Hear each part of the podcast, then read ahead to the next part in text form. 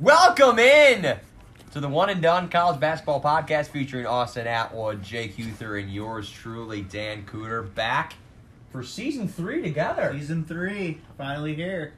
Listeners hasn't gone up at all, but uh, I feel as though we've gotten a little bit better at this throughout the years. But Still have the three- loyal supporters.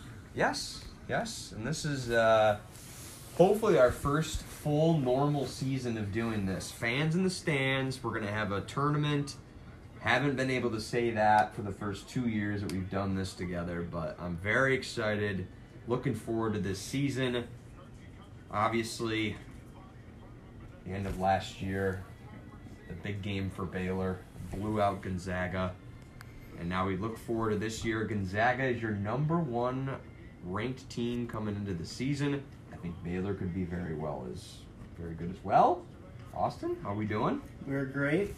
Looking forward to Tuesday night, Champions Classic to Oh, kick yeah. things off. It's been a long off season. I'm just ready for college basketball to be back and rolling again. Jacob. Excited. You know, throw in another throw in another college basketball, something else to watch in the middle of the week. You know. Yeah, you know, I did think about that. I got a lot. I don't really have many days off anymore. It's between that and college football, NFL's on three days a week. Guys slipping hockey every once in a while. Busy time of year. It's a good time. Some Suns games every now and then, maybe. Yeah, we'll see. Little, when they come out to the East Coast, maybe I'll watch a couple. but other than that, not very much. We got conference previews here. As Austin mentioned, season kicks off on Tuesday, so we're going to go rapid fire here on the conferences, uh, get you caught up on what you need to know coming into the season. We're not going to waste any time here. We'll jump right into it. ACC. Austin, kind of a weak conference if we look around at the other conferences that we're going to preview here today. You have Duke, who sits at the top of the conference in the preseason polls. They're met there by North Carolina, Virginia, and Florida State. I would group those into your kind of tier one schools that you have in this conference. We can start right at the top with Duke. Disappointing year last year. Obviously, the big news Coach K, his farewell tour. Yep. I'll be sick of that in about a week. Yeah. I think I'm already sick of it. But as much as we dislike Duke, I think they're going to have a very good team this year. yep. They'll, they will be better than last year, of course. I would really hope so. Missed Uh, the tournament for the first time since 1995. They were awful last year. Somehow never got out of the bubble discussion because they're Duke. Well, they actually kind of rounded into form during the tournament, and then they got knocked out because of COVID. And Yeah. people, I think, people that were not fans of Duke were scared because Duke was starting to catch fire, and Yeah. they thought that they were going to. They had to win the ACC tournament, so they would have had to go on a run, and they were kind of getting there. But then things ended up getting getting ruined for them because of COVID. It's But a messy year for them in general. yeah, Still, Coach get- K with COVID, Jalen Johnson, that whole debacle of Yep. him dr- Yep, dropping out. uh, and It's a much better squad this year. It's led by the freshman who is the ACC preseason player of the year, Paolo Banchero. He was the number four ranked recruit, five star recruit. Um, he's joined by two other five stars in AJ Griffin and uh, who was the other one there? Uh, Trevor Keels, I believe his name Yeah. is. Um, you know, Coach K brings in a good squad. He's got Jeremy Roach there back as well, along with Wendell Moore. You know, I think Austin we looked last year, and I think there was a lot of, you know, people were worried about Duke right from the get go. They were ranked like number ten, I think, in the nation to start Yeah. last year, and it didn't really look like a good roster. This Yeah. year, I don't think people are worried about that, and especially in this conference that we said is a little bit underwhelming. I think Duke is not going to have any problems being a top four team in this league. Uh, I should say top two. Right. It's it's definitely. Would you say weaker than last year? I would say- the same. Yeah, because I, we're going to talk about Virginia. I don't think Yeah, Virginia's going to be anywhere near as good as they were last year. So um, I think that that definitely makes the conference a little bit weaker than it was last year. But um, you know, Blue Devils are going to have a good team this year. I think they're going to be fighting for an ACC championship. As we mentioned, first first time since 1995 they failed. Um, uh, what was it here? Oh, they didn't make the tournament since 1995, and they failed to finish in the top seven of the ACC standings for the first time Wow. ever That's wild. under Coach K. I think Coach K will have a much better team in his final year down there in North Carolina. you Speaking of North Carolina, I think Mark Williams takes that next step this year. I I mean, he played he well in the yeah. ACC tournament. He made, well. I think he made second team all Yep. tournament. he was a beast in the He tournament. was, yeah. yeah. Yeah, he could be he could be a difference maker for them this year. Um, sticking in the same state of uh, North Carolina, we go to the Tar Heels. Roy Williams is out. Hubert's in. What do we think of the Tar Heels? Hubie. Honestly, I kind of look at them the same way as last year. They're always big. They're going to get the rebounds. They're going to control the glass. It's really just a matter of can Caleb, Caleb Love and R.J. Davis make shots. We saw that in the NCAA tournament when they played Wisconsin. We all had North Carolina winning that game. Wisconsin was on the you know trending downwards all year. They played. Wisconsin destroyed them. Well, North North Carolina Carolina, can make a shot. they stumbled into the tournament as well after, you know, we liked them all year with the size that they had. They had a lot of injuries throughout the year. Yep. Yeah, they did, and and they came in as an eight seed. We probably viewed them as more of a five seed. That's probably that's why we were so confident they were going to beat Wisconsin. And like you said, they just didn't shoot well. Yep, And that was kind of the story of the season last year. It's kind of what they they depend on. They get Armando Bacot back. Uh, Garrison Brooks is gone. Walker Kessler's gone. So um, a couple of bigger bodies are gone on this team. But I think Hubert's going to have a pretty solid squad here. You know, I didn't know my boy Brady Manek transferred Uh, he's there. When I was reviewing that today, I did not. I don't. know I did not remember that one. Six year transfer from Oklahoma. yeah. He's he's one of my favorite players. He's got a pretty experienced team to deal with for his first season. Hubert, at least, it's not a just rolling five star freshmen and Yep. trying to figure it out. yeah, and you know, all jokes aside, I think Manek can bring some a good shooting element. You know, he's pretty good from three point Yep. range. I think we saw him play more of a bench role last year. Yeah, so he, he got. I think he got COVID and just was never really the same after that. Yeah, and you would expect him to probably come off the bench again this year. So as long as he's comfortable in that role, I think he could be he could be valuable for that North Carolina squad. And we move on here to Virginia. I think we're in agreement. We don't think that Virginia is going to be anywhere near as good as they were last year. I think you could say that they're ranked up here in the top four of this conference, mostly because of the experience of Tony Bennett and how much we trust. Reputation. And, and you know he's going to bring players in that he believes he can meld into the structure that he wants to create there. And he gets Kie Clark back, who I feel like has been there for 10 years and, and just is, is not going to leave. But he's your point guard for this team. And then you kind of got a you got a bunch of guys I've never really heard of. You got J- Jayden Gardner who comes in. He averages over 18 a game, transferred from East Carolina. What do we like about this Virginia team coming into this year? That they're going to be the defensive team that we know that they can be. It's just the scoring. Just I think it's going to be way worse. But it's been worse each year for the past three years, probably. Yeah. Uh, but they just don't have. Like last year, they had Sam Hauser, Trey Murphy, guys like that that could actually score the basketball. Jay Huff. Jay Huff. I I just don't see it this year. I think they're you know projected what top top four ish, based on the, their reputation. I I think they're gonna fall out of there. I think they're gonna be in the middle of the pack ACC team this year. Yeah, yeah, I would agree with you on that on that front. Um, we can move on to Florida State. The Seminoles, I think they got a pretty good squad coming in this year. Leonard Hamilton uh, brings in a couple of key transfers. Caleb Mills, who was kind of the weird transfer from Houston that was on a great Cougars team and then just Middle of the year, just Yeah. out of nowhere. just left middle of the year. Uh, a little bit strange. Got a couple of top 60 recruits coming in as well. He's got the transfer from Kentucky. Everyone remembers Cameron Fletcher, who uh, had the outburst on the bench last year, who wasn't really playing for that uh, dismal Kentucky team. He moves on uh, to a Florida State team that I have confidence they could win the, this ACC tournament or ACC championship, regular season championship, I should say. Um, I, I'll go out and say I think I had the Seminoles winning. I do as well. yeah. Yeah. Okay. I did do too. Yeah, you Yeah, do. I you do as well. I do. I can never go. I feel like you can always trust Leonard Hamilton and having a solid team, whether he has big names or not. He's Yeah. gonna somehow each year he always gets them to rally together and play just solid basketball. And there's a common theme that I've noticed with Florida State teams is Leonard Hamilton brings in a bunch of elite athletes that can guard, Yep. and then he has people that emerge as scorers for him. I mean, the team that he had last year was men. He had a bunch of men on his team, and he had a guy like Scottie Barnes, who you're seeing explode in the NBA, scoring.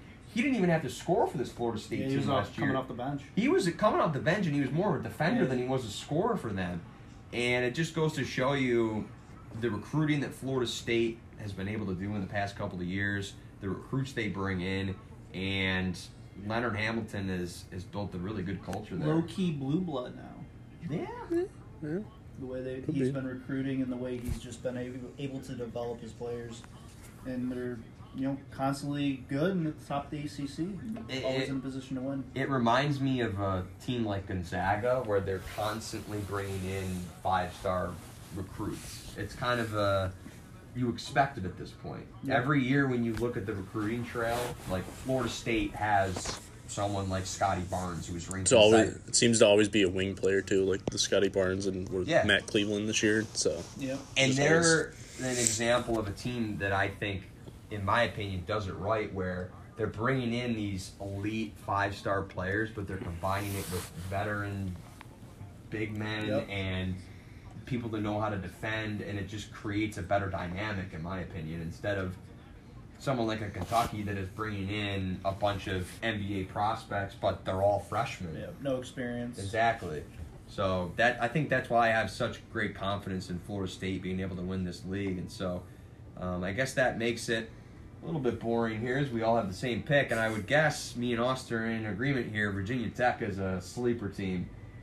I think the Hokies could easily finish in top in top three of this conference. I would say they could probably beat out their counterpart Virginia.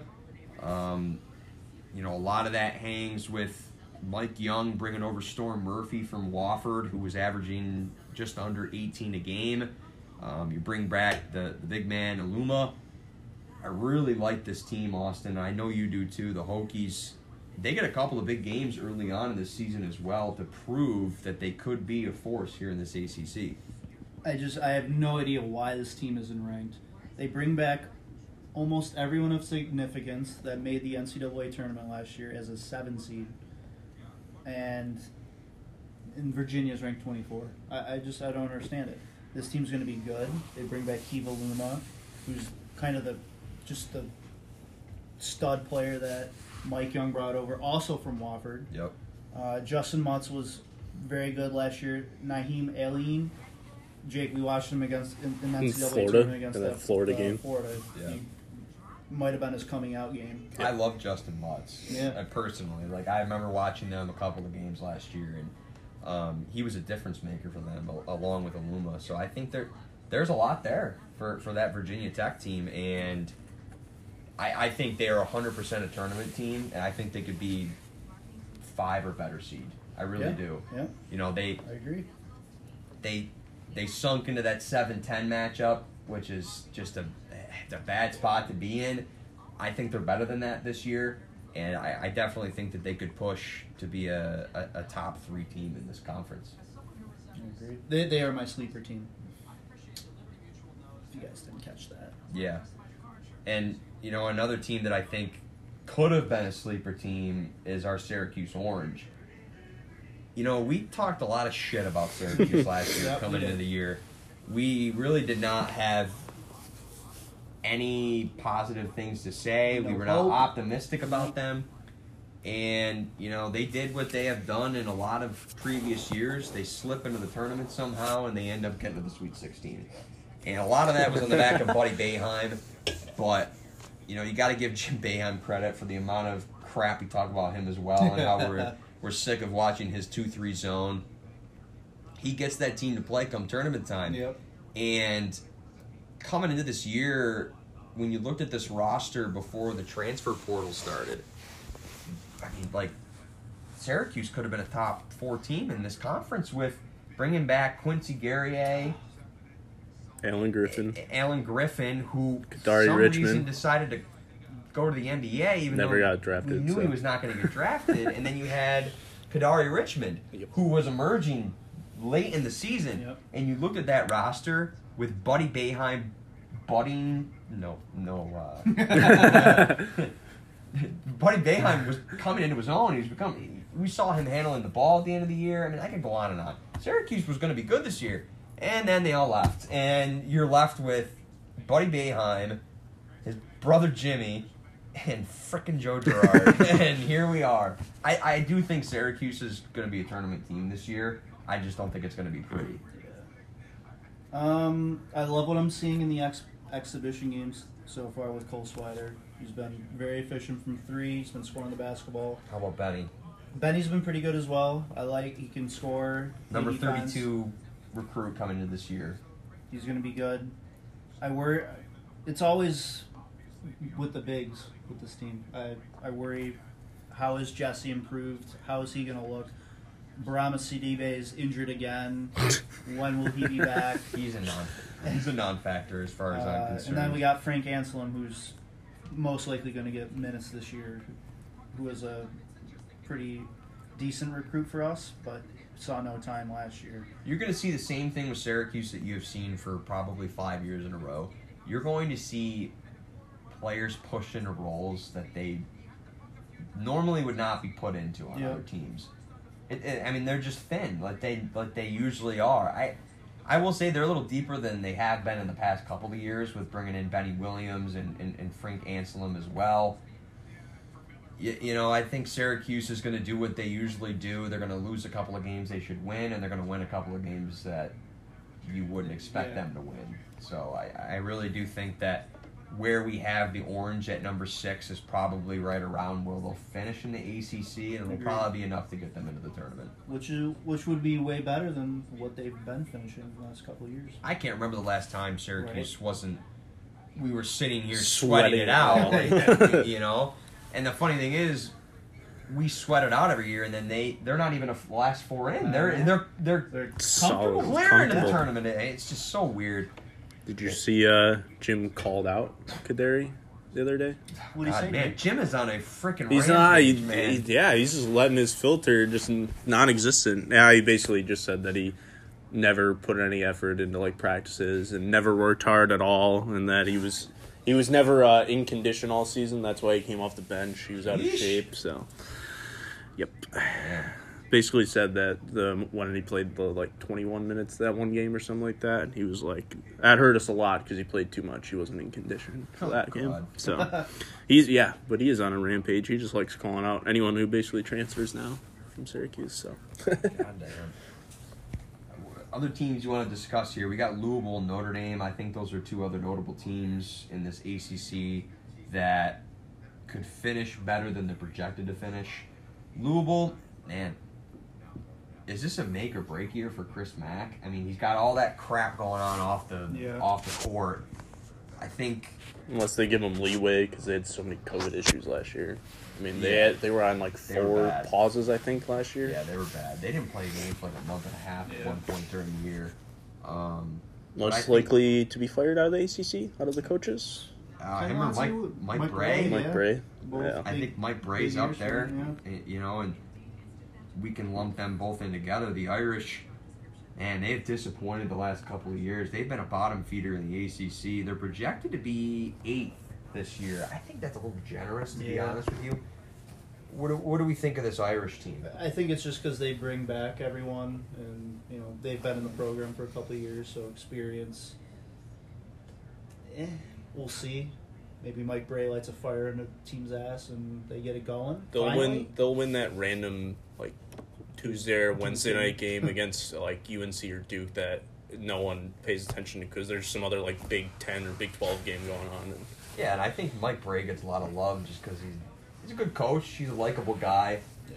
I think maybe some people are just, you know, maybe he's overstayed his welcome there, and um, you know, I, I I root for Notre Dame. I, I I like to see them be good. So it's kind of like everyone liking to see Georgetown be good at college basketball again. You know, It's I- fun when they're good. Exactly. So, um, we wish nothing but the best for Notre Dame. I guess the only other teams I, I guess I just want to mention quick Georgia Tech.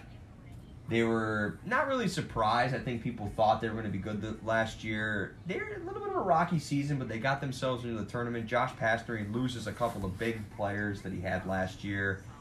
I don't think the Yellow Jackets are going to be very good this Yeah. year, but good story last year for Yeah. Georgia Tech. That story probably saved them a couple more years at Georgia Tech, though. Yeah, yeah, he probably did. I mean, he loses the ACC Player of the Year right along with Jose Alvarado. Those were, you Two know, that was kind of the nucleus for Yeah. Georgia Tech. Without them, um, I don't think the Yellow Jackets sniff a, a- an ACC bid this year. Um, what about NC State? Do we have any promise for them? They got a couple guys coming back, but I guess we'll see how. they'll how it beat goes. they'll beat Syracuse. Oh, Jake, stop. Come on, no, it's some game that they always lose. Syracuse, NC State. I don't. Yeah, I mean, they bring back Manny Bates. I think that's a big get for them to, to get him to come back. Um, you know, this this Wolfpack team is gonna be. They're projected to finish around tenth. I think they could finish a little bit higher than that, but I don't think they find their way into the tournament. Um, I would classify Clemson in the same spot as them. Clemson was a team last year that. Man, they were a weird team. They ended up being a six seed in the tournament, I believe. or was it 8 9 against Rutgers? Or 7 10, something like that? I think you're right. They were around there. They were comfortably into the field, and I think Right, we were a little concerned Yeah. about them being down there on the bubble. And they, they lost up, to Syracuse on the Wednesday on one of the last regular season games, and I think Yep. they lost early in the ACC tournament as well. yeah. I mean, you get Al-Amir Dawes, who I think is a very good player, um, top twenty player in the ACC. I think. I, you know, this Clemson team brings back a little bit, but you know, just the bottom of this ACC is brutal. I mean, Miami, Wake Forest, Pitt, and Boston College. I, we don't have to talk about them. It's just Pitt is a team that I would. I, I want them to be good. Like they should be good. I mean, how much more time do we give Capel there? It's It's tough because he's he's recruiting the guys. They play a year and then they all leave. It's it's very tough to build a program that way. And he's he's doing his best. He's doing what he can. all right. He's doing his best. Tell the AD that. all right, let's move on to the Big Twelve. Dude. oh, by the way. Or way, Jim Larrañaga. Is his time almost up or no? I think it's time for him to retire. We are all in agreement. Florida State wins the ACC this year. Correct. Yes. And Yes. My sleepers Virginia Tech. Dan. I like Virginia Tech. I too. also had Virginia. Come I was between them and uh, Louisville, but uh, Louisville, uh, no, one- I don't know where their scoring is going to come from. Nah. So All right, on to the Big 12. Kansas, they're your pretty much unanimous pick to win this conference. I'm in agreement. I love Kansas this year. I don't like Bill Self as a person,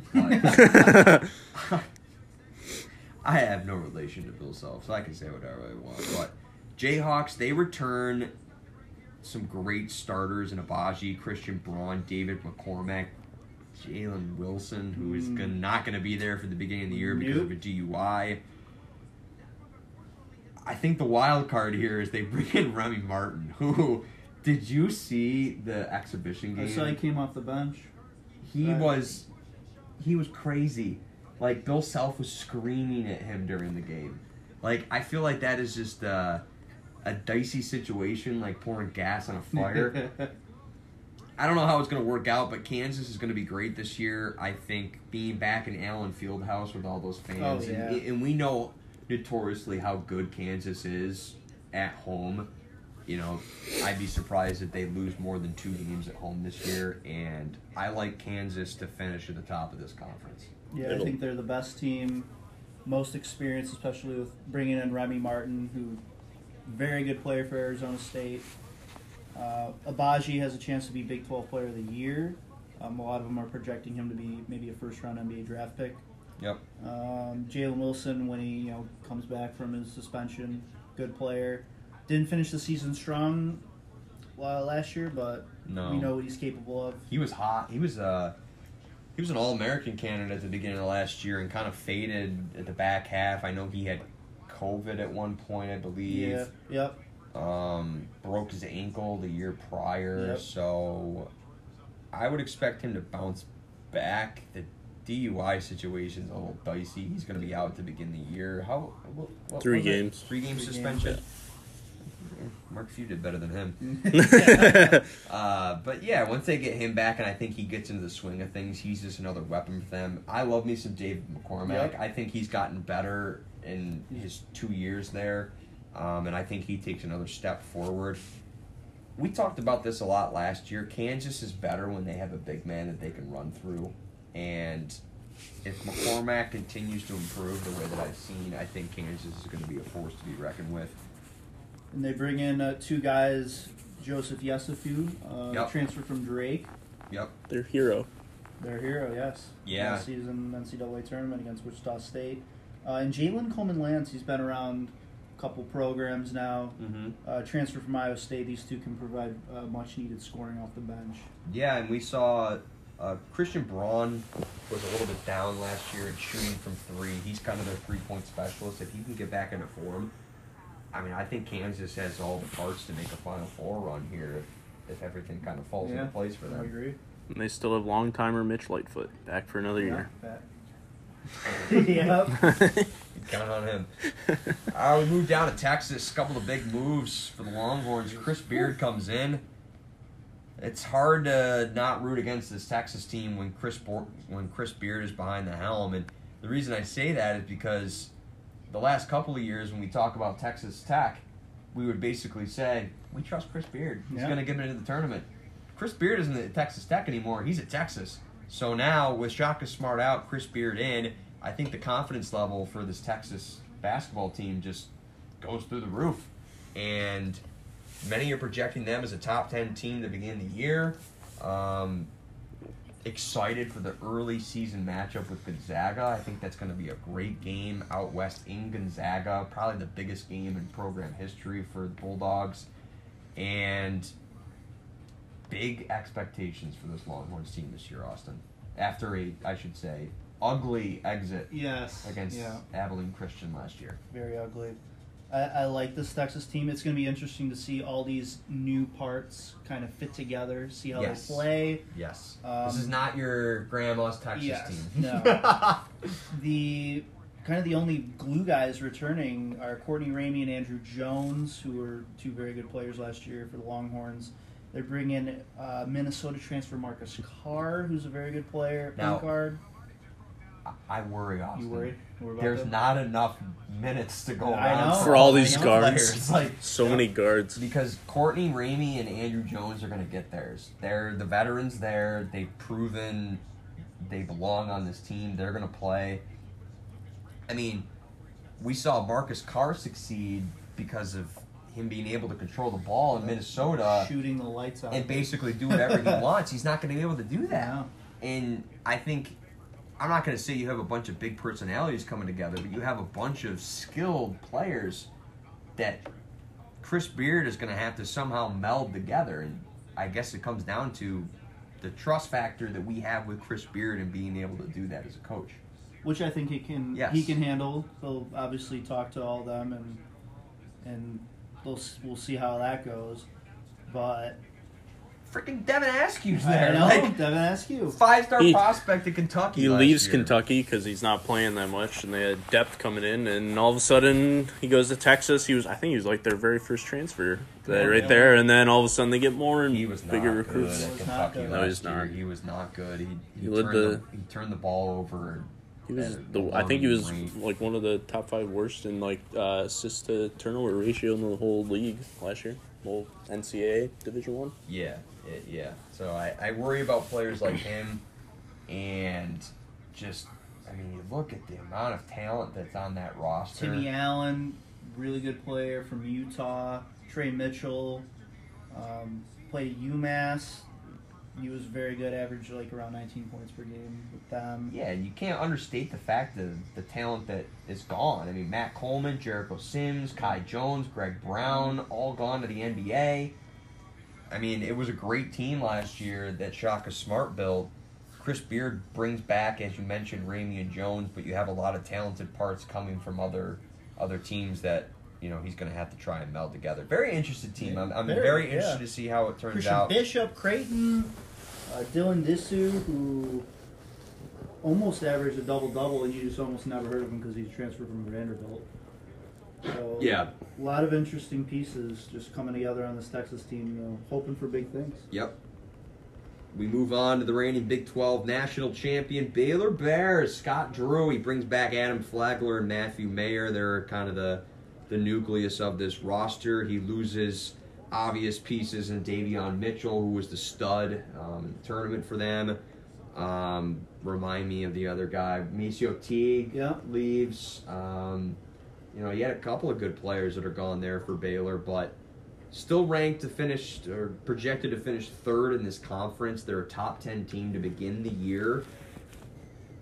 What do we think of this Baylor team? I don't think many people are expecting them to repeat what happened last year, but what Scott Drew did last year cannot be understated.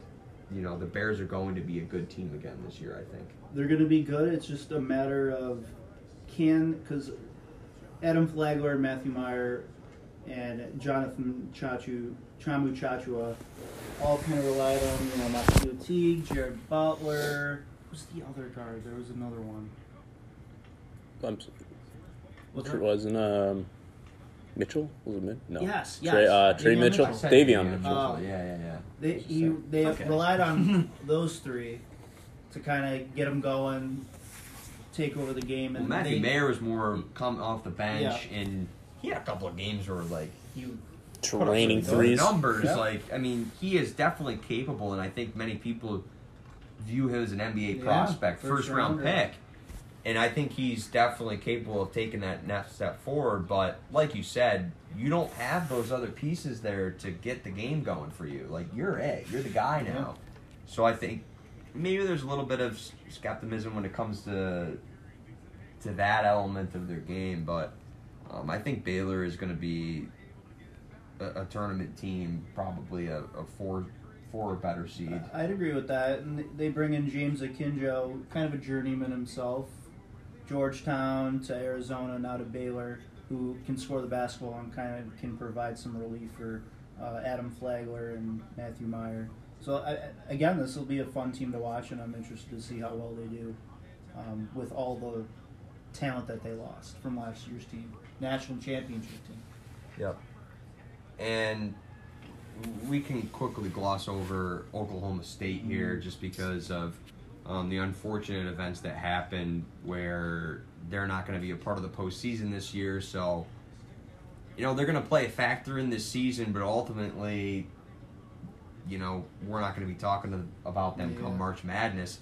And it's disappointing from the fact that I was very excited about this team. They brought in some they brought in some very good transfers. Bryce Thompson, um, your boy Moussa Cisse from Memphis. Yeah, Jake. Jake's shaking his head over there. Can have him? Newton. they can have him. They can have him. You know, Mike Boynton, I think he's built a pretty good program there. Obviously, the big loss is Cade Cunningham, the number one overall pick in the NBA. You lose him. But like you said, it's a great roster. The Cowboys had a great roster. They were my sleeper pick to win the conference. I, they could have ran the table and, and, and won the conference. Unfortunate that that's not going to happen for them this year. Criminal. Well, literally, it was criminal. Just ask Lamont Evans. anyway, we'll move on. Texas Tech. Mark Adams is in. Chris Beard is out. We touched on Chris Beard. He's at Texas Tech now. I'm a little worried about this Red Raiders team. I think they're a tournament team, but I don't think Texas Tech is going to be capable of making it as far as they did under Chris Beard. My opinion. I think they'll still have the like competitiveness that Chris Beard brought to the team, considering it is. yeah, Mark Adams is yeah. under was under the Right. watch of Chris Beard, I think- so I think they could steal a few games, but you get Kevin Obanor that comes in. I'm Kevin very Obanor, excited yeah. to see how he does in a Power Five conference. Uh, the transfer from Oral Roberts, who kind of busted onto the scene during the tournament last year. Um, you know, I'm excited to see him. You get Terrence Shannon Jr. that comes back for this Red Raiders squad as well.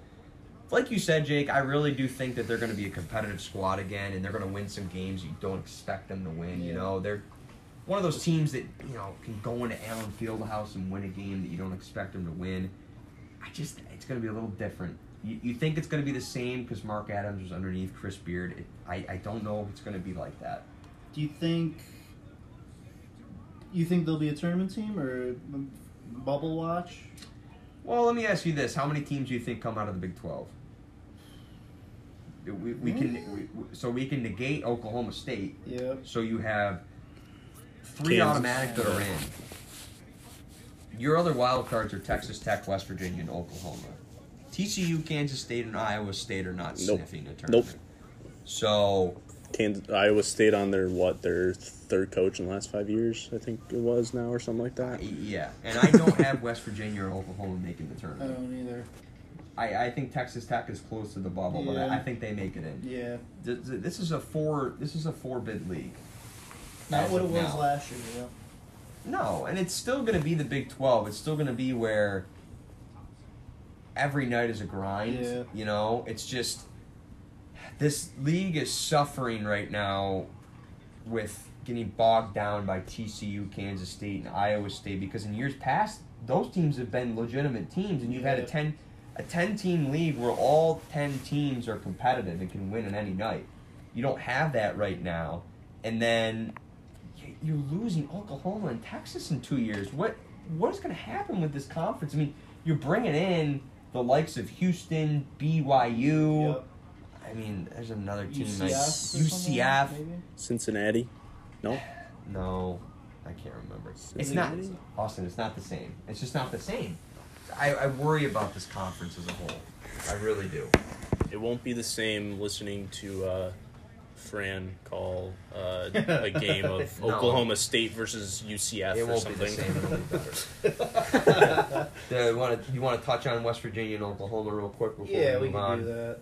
Do that. What do we What do we think of um, uh, the Mountaineers this year with my boy Bobby Huggins? Yikes.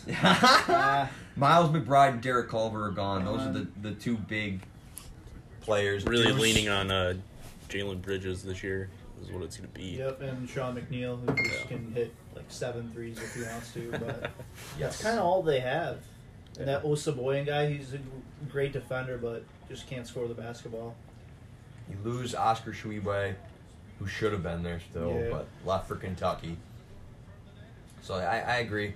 I don't think West Virginia's a, a tournament team. Um, along with Oklahoma, uh, Lon Kruger, he retires. Porter Moser, Porter Moser, excuse me, uh, from Loyola Chicago comes in. I think he's going to quickly make the Sooners a good team. Yep. It's just going to take a little bit of work.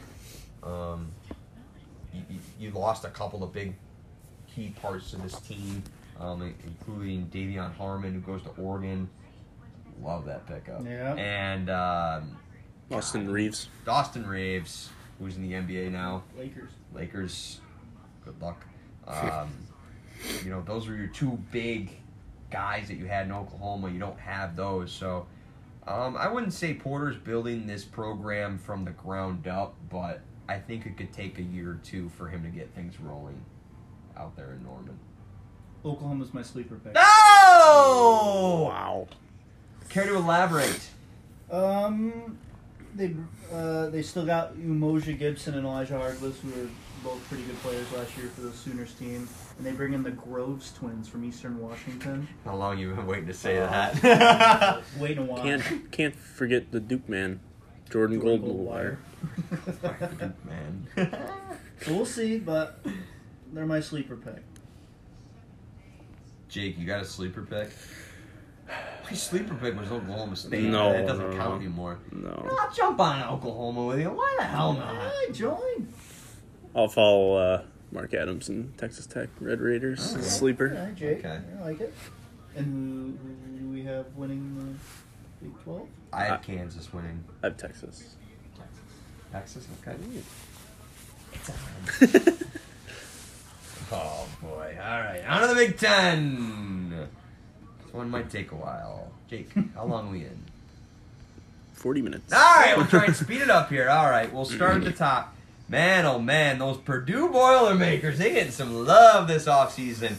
Matt Painter's going to win his first national championship. I don't think so. We'll see, though. Trevion Williams, he's a stud. Comes back. Jaden Ivey, most overhyped player in the offseason. Zach Edey, second most overhyped player in the offseason.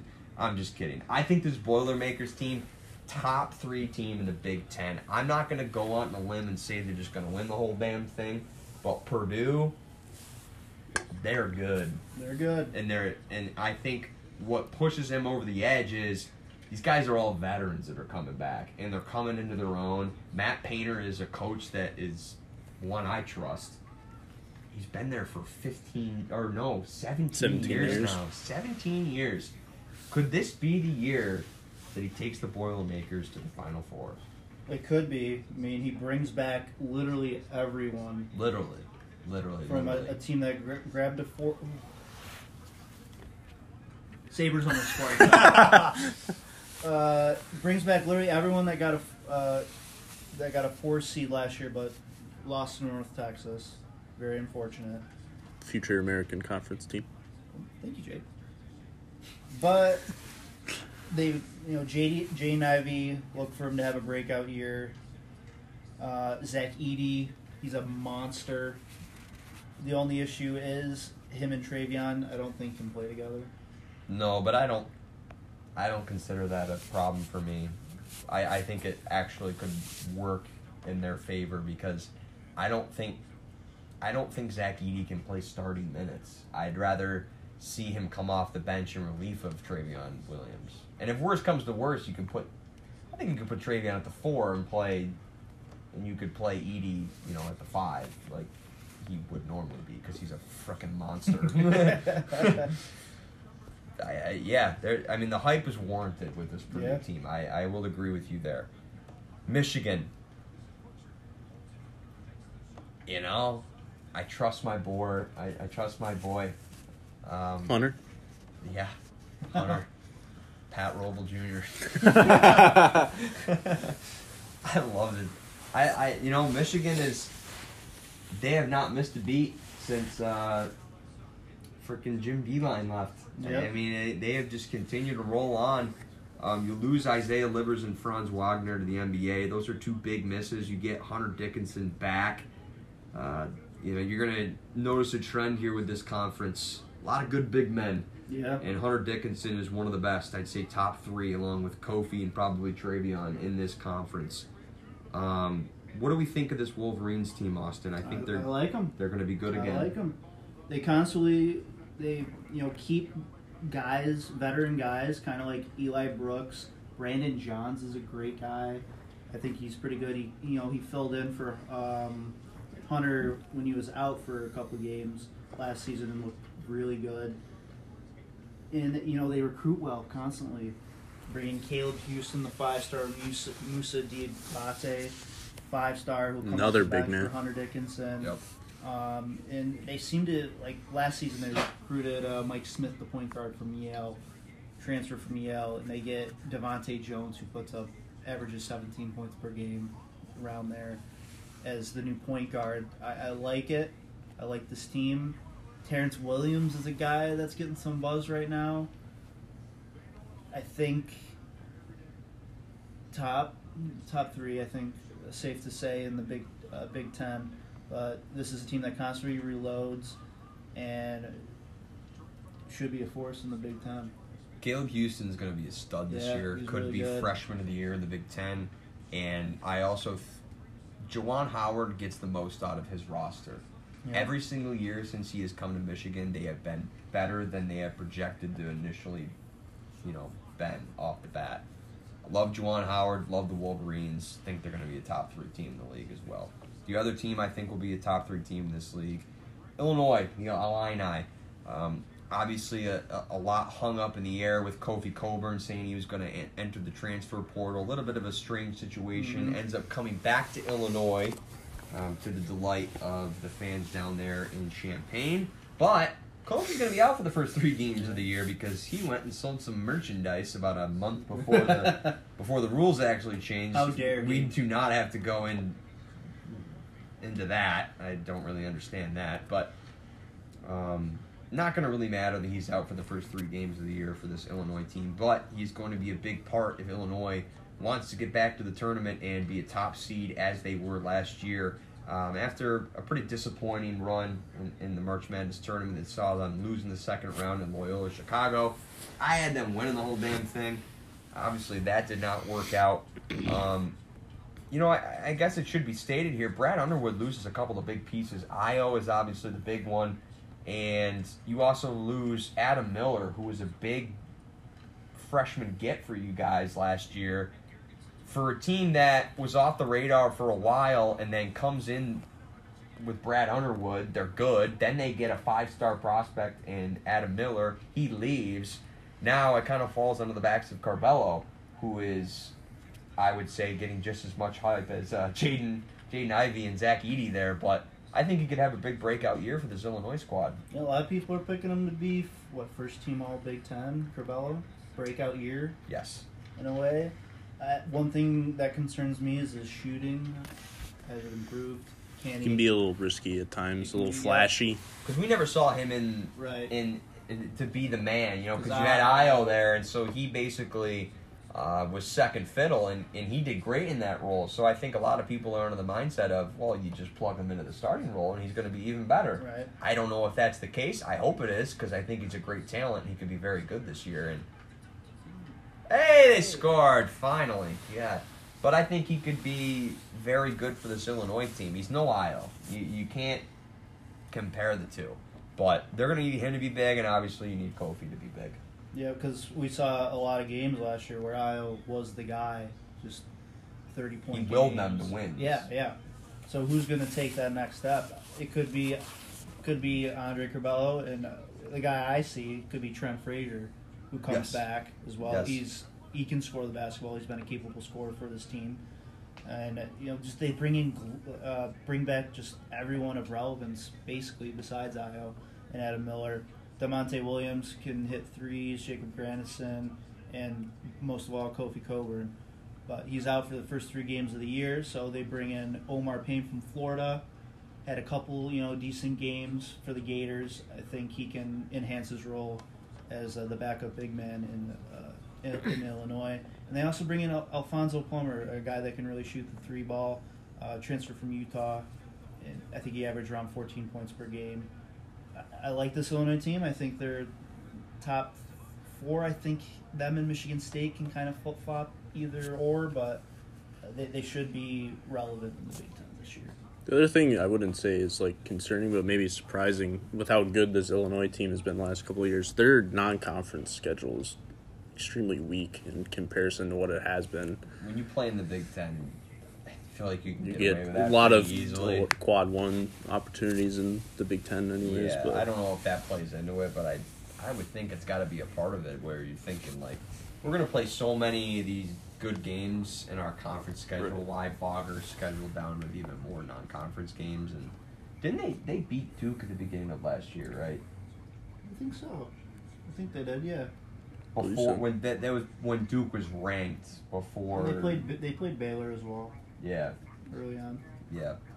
Okay, I like I like my Illini. I've been on them for Yeah, even yeah, a couple of years now. Yeah, well, I, I, was. I was on them before they blew up. Yeah. They're, they're a they're an OG dance team. Them and uh, Dayton, Dayton Yeah. kind of went the other way, but that's okay.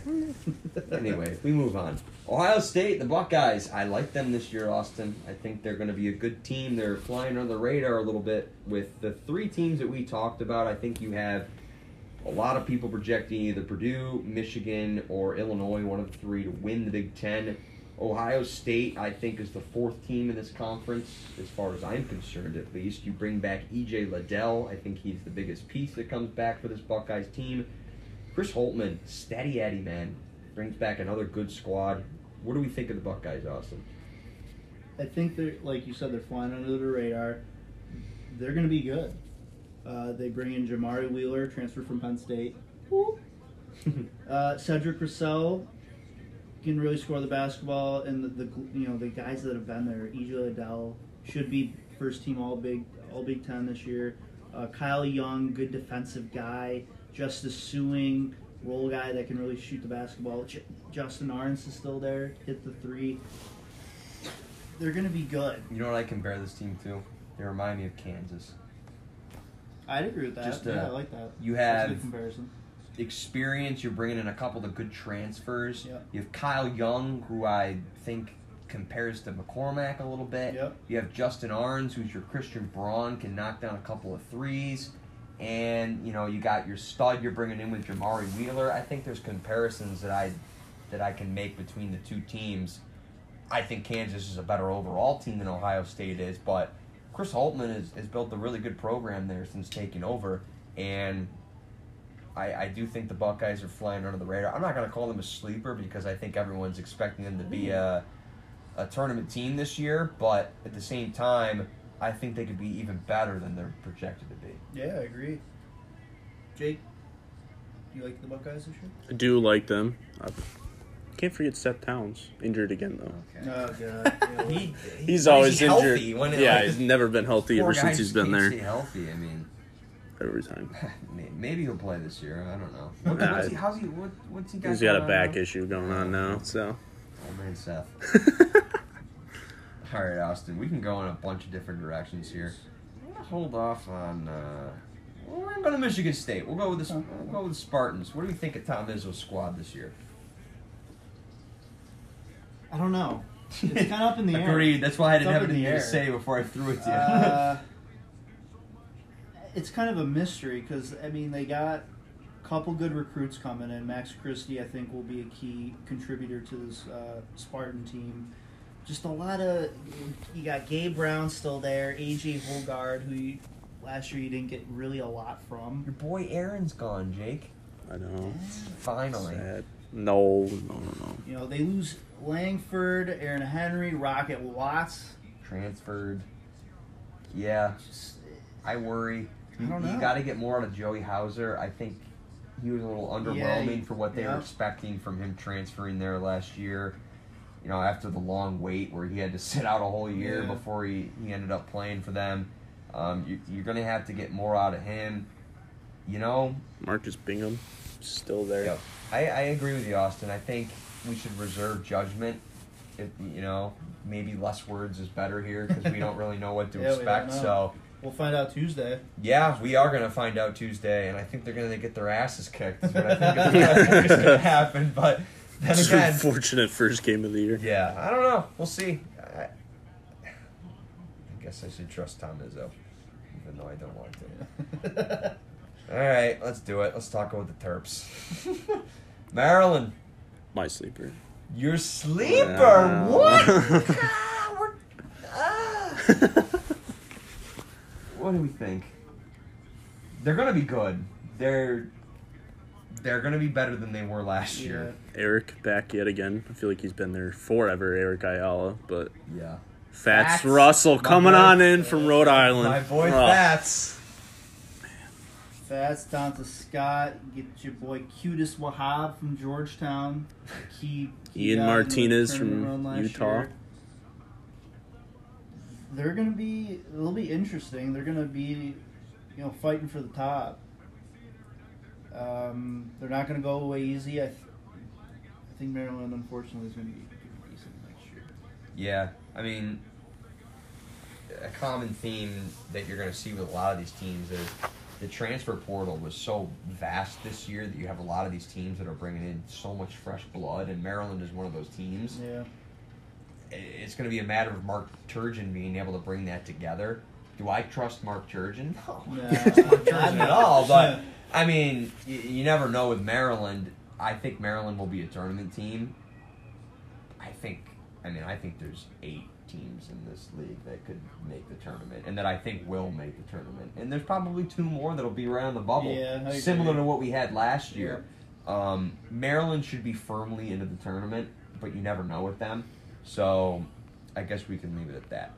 Indiana, another team that, strangely enough, they lose their coach and then they get all of their players to return.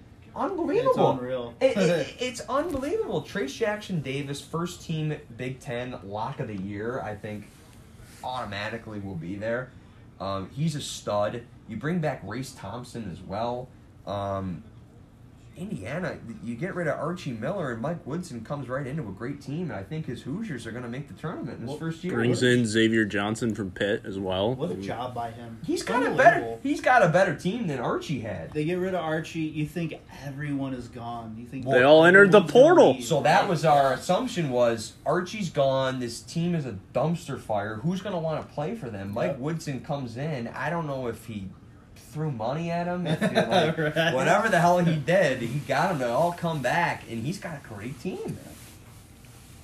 keeps Trayce Jackson Davis, keeps Race Thompson, who are were two probably of the best players Indiana had last season. Brings in Miller Kopp from um, Northwestern, who can really shoot the basketball. Tamar Bates, a five, I believe, is a five-star recruit. Xavier Johnson, who was a scorer on Pitt.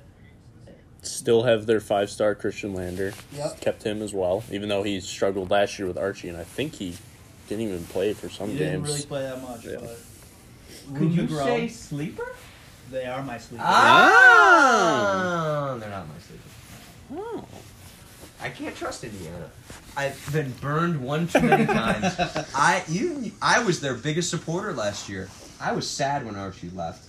I thought he got a a, a bad shake. But then again, Mike Woodson's already proved that he's a better coach than Archie, and he hasn't even coached Hasn't even coached the game. so- Let's talk about my sleeper. Oh, my Rutgers. Ron Harper Jr. God, I didn't even know until a week ago that he actually was coming back. I, I like I thought he was gone. Ron Harper Jr.'s there, and Geo Baker's back. Ron Harper Jr. has just got to do what he has done since he has been at Rutgers. I think this really comes down to Geo has to be better than he was last year. Geo. Baker underperformed. We talked about him. We thought he was at least second team Big Ten.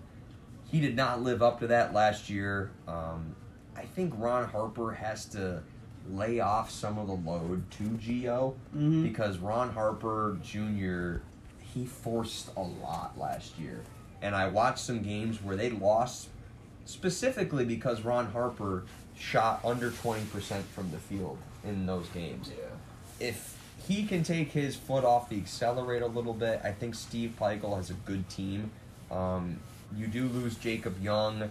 Myles Johnson goes to UCLA. Um, there's a couple of key pieces that are gone for this Scarlet Knights team, but I think Rutgers is a tournament team once again. Yeah, they should be relevant. I don't see why not. Got a good team uh, on paper. I think Cliff Omoruyi could take that next step and be like the new Myles Johnson, maybe even better. He came on at the end of last Yeah. year, and he looked like he was kind of coming into his own. He he did, he had no idea what he was doing at the beginning of Mhm, last year. He didn't know how to play basketball, and then he kind of figured it out at the end of the year. And I, I agree. I think he is another big man that could be great in this league, and it's just another one. Yeah, you right. lose Myles Johnson, and he's able, if he is able to come in there and replace him, um, I, I think this Rutgers team is going to be good next year. You look like you have something to say over there. Nothing, Jay? That's what I thought. Okay. All right, we can burn through these last couple We of can teams. end it quick. We're running out of time. Okay, Wisconsin, Iowa, Wisconsin. man, Lost it- everyone. They have Davison. It's just That's stale. It's Yeah. it's stale. Dull. It's stale and it's dull. He's is. You think he's on the hot seat? Kind of like Greg Gard. Greg Yeah, Gard. He's got to be on the hard, Greg hot Gard. seat. He, he. We said Greg Gard was going to get fired three years ago. when we started this podcast, and he's still there. So, um, man, Iowa. Holy crap! What a fall from grace. Yeah, um, right. Just it's just not a good roster this year. Fran McCraff, Fran McCaffery, he had his chance with uh, Luka Garza and company. He does bring back Jordan Bohannon. He's got C.J. Frederick there as well. It's not a terrible roster. Frederick went to Kentucky. No, Yeah, man. Keegan Murray will be a name. I forgot to, about that. He'll be a name that pops up here and there. Ke- Keegan Murray for Iowa. Yeah. Um, Northwestern, they bring back basically kind of everyone, and everyone keeps saying that they'll you know take that next step a little bit. And by next step, we mean maybe inch a spot above where they finished last year, which was probably Austin. last. I want Nebraska to be good. Especially with Bryce McGowens coming in, Lonzo Verge. From Arizona State. Lonzo no, Verge, I Arizona think they're finally might have some excitement to their team, but I don't think they'll be agree. good. Lonzo Verge, Arizona State. I want to transfer. root for Fred Hoiberg after seeing Yeah. him basically die, Die on on the, the bench court. during, during COVID. like I want to see that. The but- McGowan- He's- Gowans his brothers. first, yeah, his first five star, and Bryce McGowens coming in, Lat Yeah. Mayen. but no, that's it. That's all right. We can, we'll move on to the Big East. Pretty simple conference, I think, Austin. Villanova's going to win the Big East. Yep. I don't know if that speaks to how good we think Minnesota or Minnesota, how good Villanova's going to be this year, or more to the fact that just how weak this conference is coming into this year, just in terms of a lot of mediocre teams, I would say. Um, we can start at the top with the Wildcats. Just a kind of a blessing that Jay Wright's able to get his leader, uh, Collin Gillespie, back for this year. Um, they lose him at the end of last season, wasn't able to come back in the tournament. He's your leader, your your point getter. He pretty much is a floor general. He does everything for you. Um, he's you could probably pencil him into Big East first team. I Oh, would yeah. say. Um, Player of the year, maybe. Yes. Be, yeah. Yes. I think his teammate uh, Justin Moore will be up there for Player of the Year as well. Um, those are your two best all-round players, I would say, for Villanova. The big loss. Um, God, why am I blanking on his name? You got it, Dan. Come Um, on, you got it. Jeremiah Robinson Earl. There you go. we got there. Uh, he's your your big loss for Villanova, defensive player of the year in the Big East for him. What do we think big picture for this Villanova team? We obviously project them to win this conference. Yeah. Let's talk about you know bigger picture March Madness. Where do we see them getting to? I don't know because we saw last year's. It's literally the same exact team as last year, but minus Jeremiah Robinson Earl. I'll be honest, I did not really like this team last year. No, we were down on them. We were we were big shit talkers on Villanova. We would Yeah. they lost Once they lost Gillespie, I mean, they were a very beatable team. Yeah. We saw them lose to Providence I think late in the season. too, they lost yeah. to Butler. Uh, they they lost to Georgetown in the tournament, right? Yeah, yeah, because then yeah. Georgetown went on to win and get the auto bid. Yep. So it was a very beatable team coming into the They tournament. picked who was it? Someone to beat them in the first round of the They ended up NCAA. winning. Yeah. Without Gillespie, Yeah. Or didn't? Were they the ones that played UC Santa Barbara? yes, and The five yes, twelve. yes, Five twelve, Yes. right? Santa Barbara played Creighton. Oh yeah, Uh, it was another one other one of those. Yeah, yeah, yeah. Anyway, um, I I guess the point is Villanova bringing back much of the team that they had last year doesn't really make us any more confident in Yeah. them. But Jay Wright's a great coach. I think Villanova's going to win this. Say a conference, round of thirty-two exit. Round of thirty-two. I Actually. like it, Jake. What do we? What do we? I mean, they're probably going to be what? They're probably going to be like a three seed, I, I maybe with even a two. So Yeah. wait and see. Wait and I see. guess. I mean, their first test comes against UCLA right away on the Eleven twelfth. thirty So p.m. tip.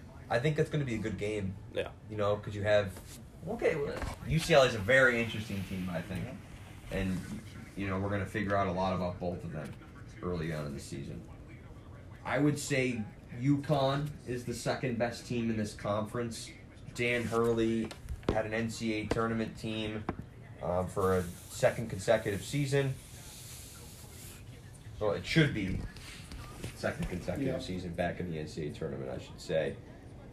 Where do we like this UConn team to go? Obviously, the big loss is James Bouknight. He was kind of the catalyst for the offense um, for the Huskies. Where's it going to come from this year for UConn?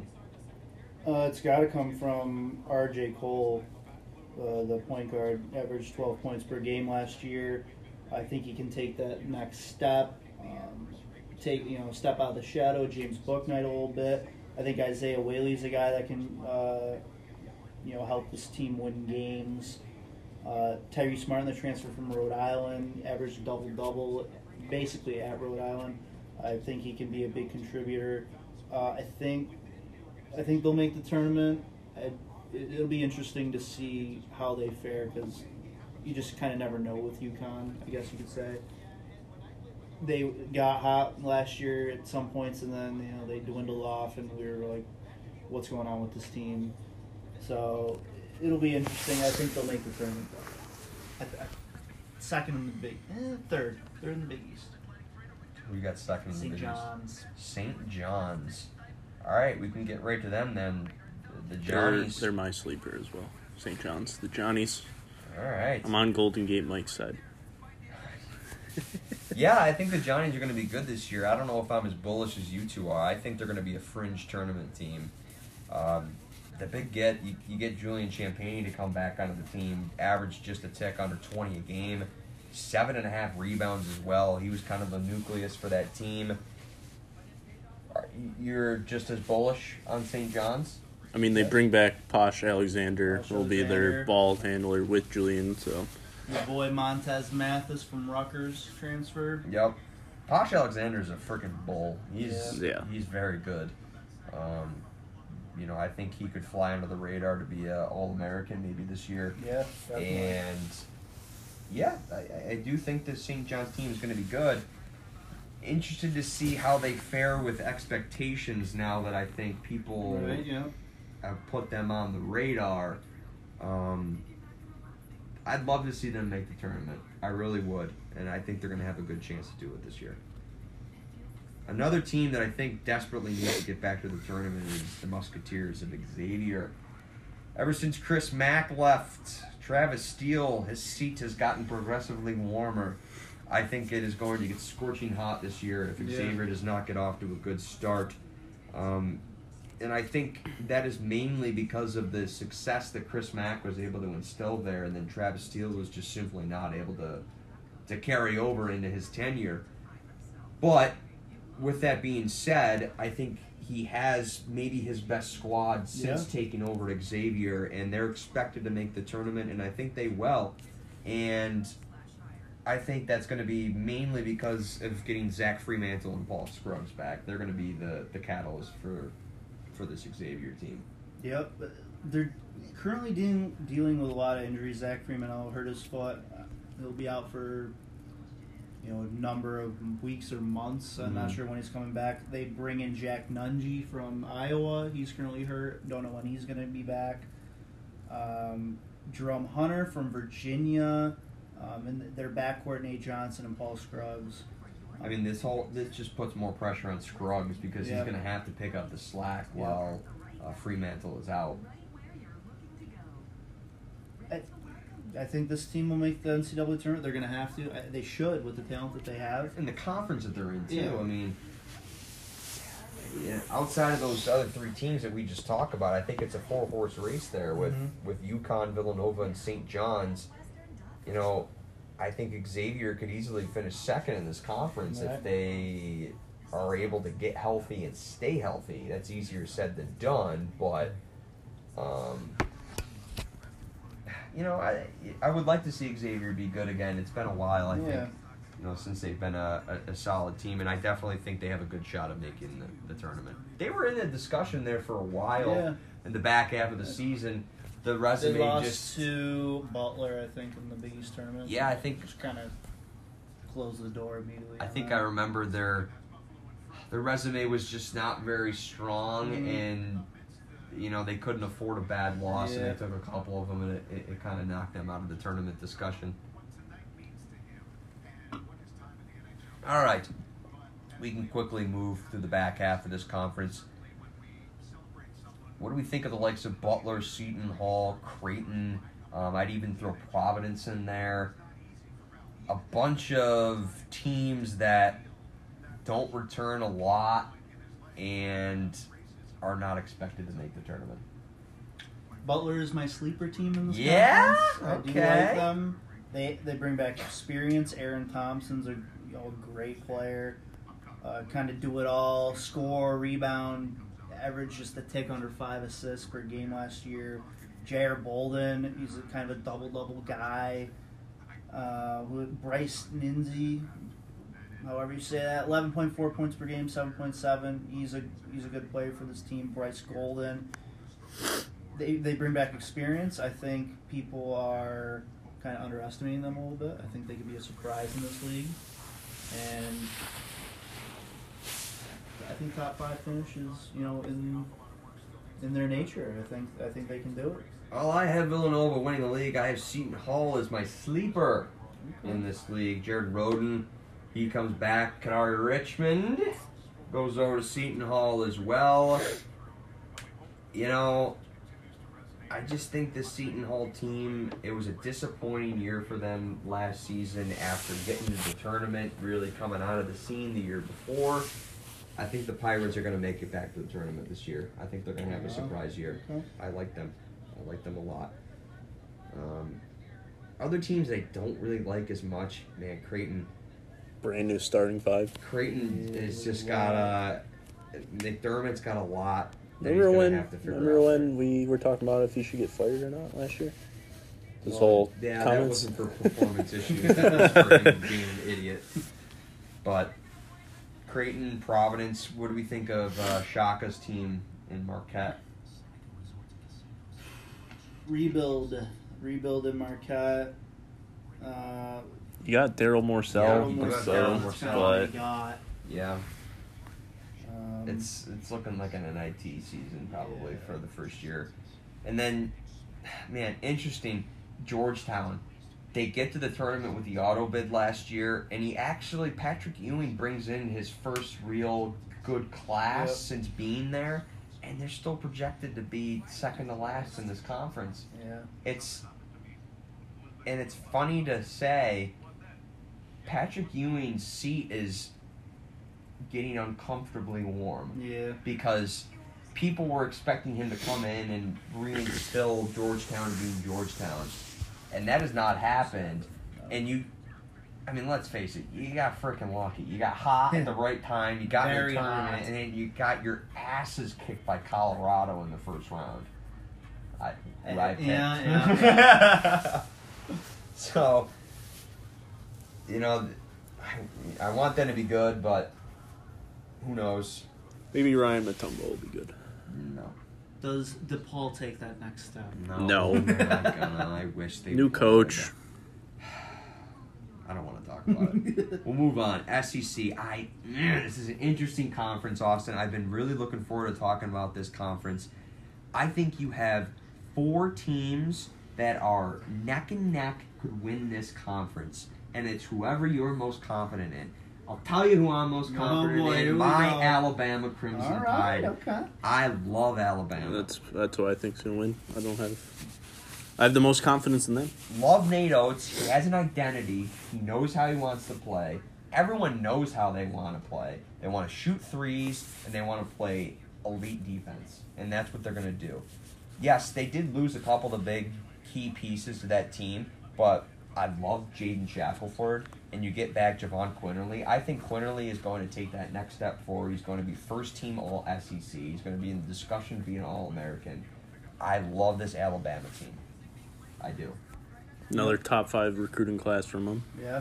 Top fifteen, sorry, not five. Constantly reloaded. You're Jake. throwing Alabama into a similar conversation, I think, with Florida State. Yeah, In definitely. in the in the likes of they're bringing in recruits on a consistent basis, and he's bringing in five stars that Five stars. are elite athletic defenders that can also score.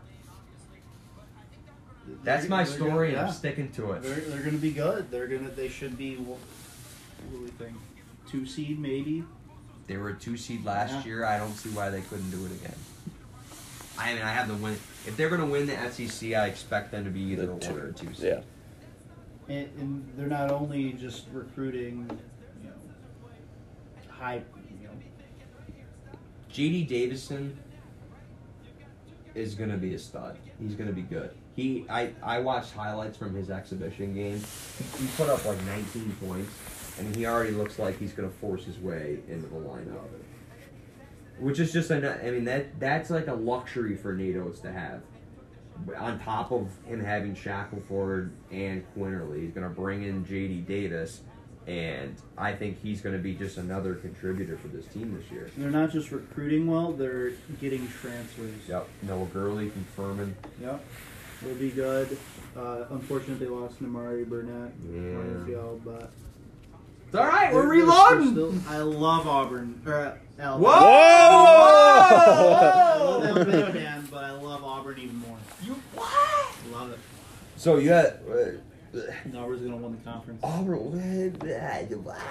Love it. Excuse me. All right, well let's talk about it then. Tigers, brutal year last Brutal, year. yeah. Brutal year. Self-imposed ban. Self-imposed ban after making it to the final four.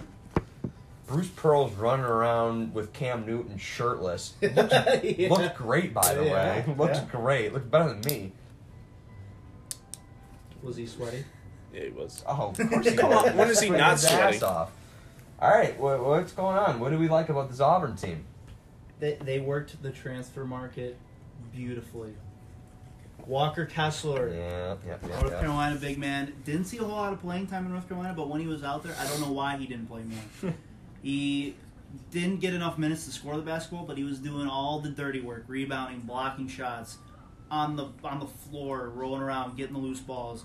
Love him. Jabari Smith, a five star recruit, should be a one and done player. Uh, Allen Flanigan can really score the basketball. K.D. Johnson played at Georgia last year one of the better scorers in the SEC. You just never heard of him because he played at Georgia. Irrelevant. Um, Wendell Green's a really good player. Devan Cambridge, shout out Devan Cambridge. He liked one of our tweets once.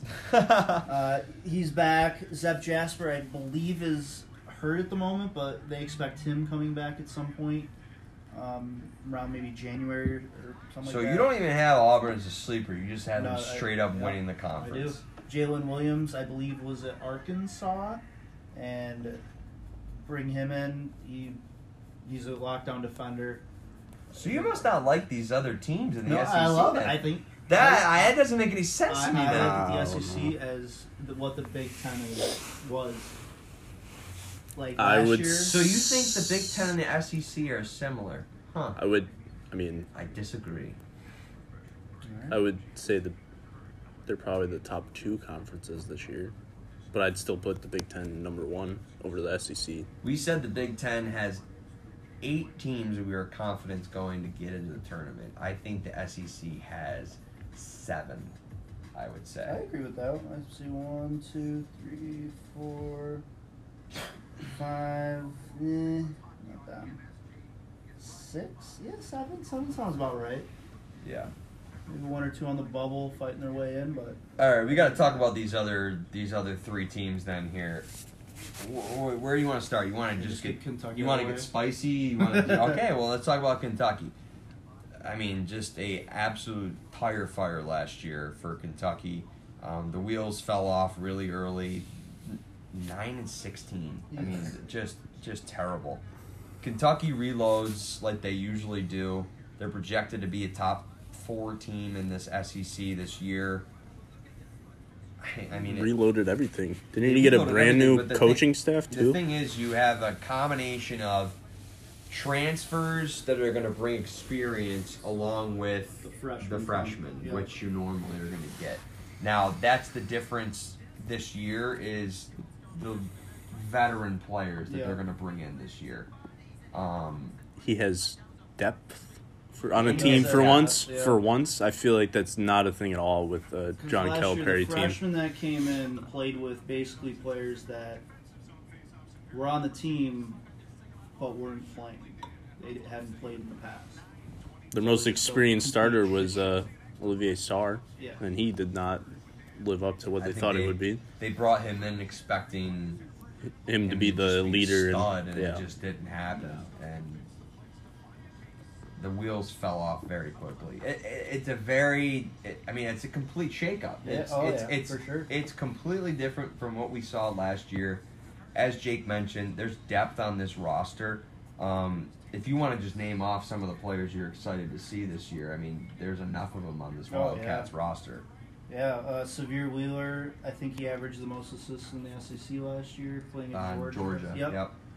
Uh, Kellen Grady comes from Davidson, I believe.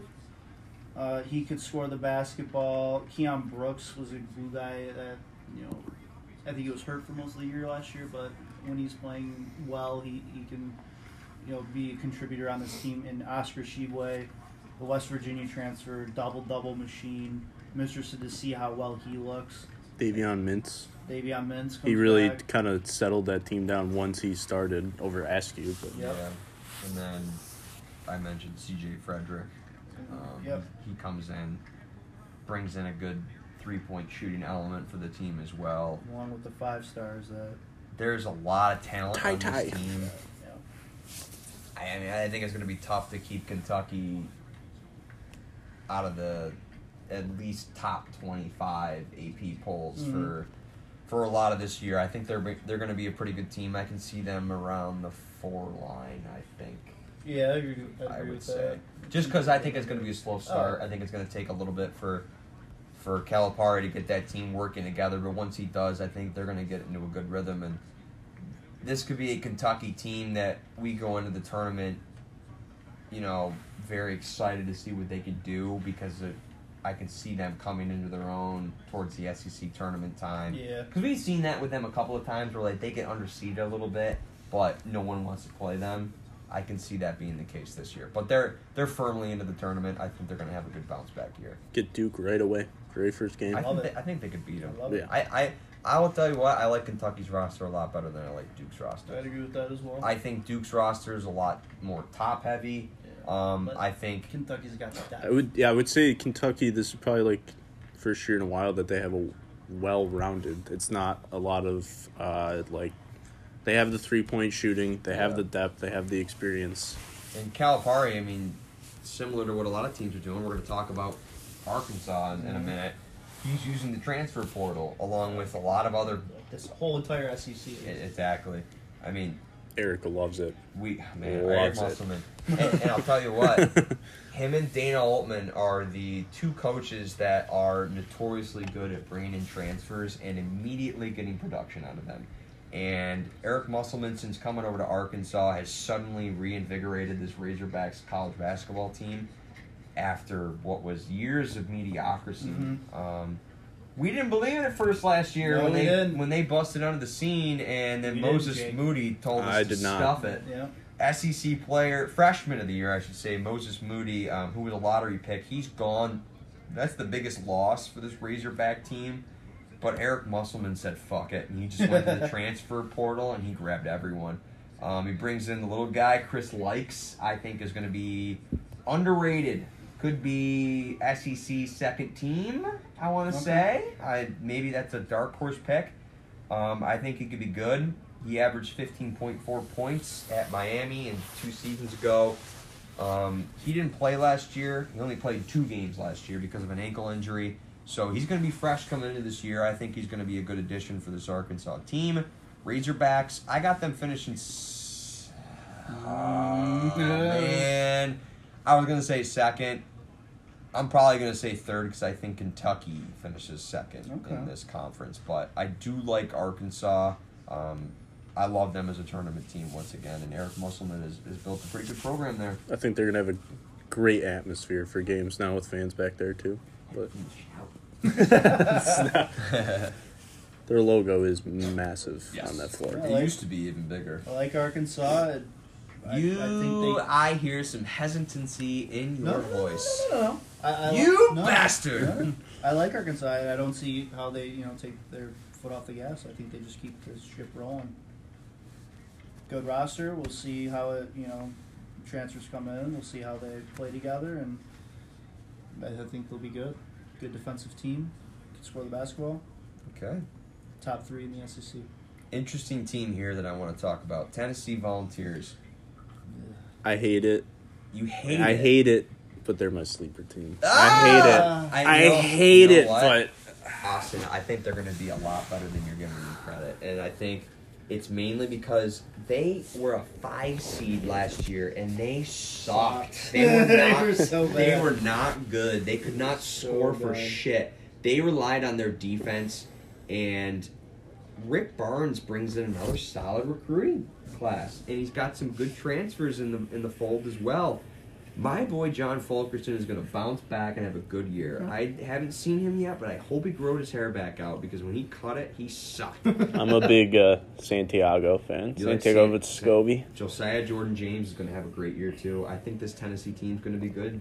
Austin, I think they're going to be good this year. Good pickup in Justin Powell from Auburn as Yes, well. Yeah, he, he played good for Auburn last year. He only played ten games, so you didn't really get a big sample size. But he was he was great in those ten games. Yeah. He averaged eleven point seven points per game before he suffered um, a season-ending concussion.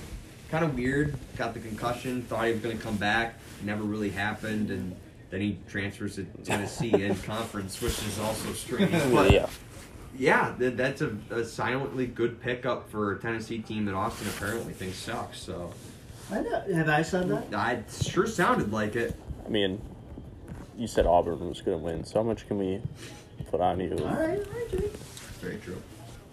All right. Well, seems like we're a little divided on. Uh, Wow, who would have thought the SEC tore us apart? uh, don't worry, we're gonna get torn apart a little bit more here. Florida. What do we think about the Gators this year? They got Colin Castleton coming back, or not coming back.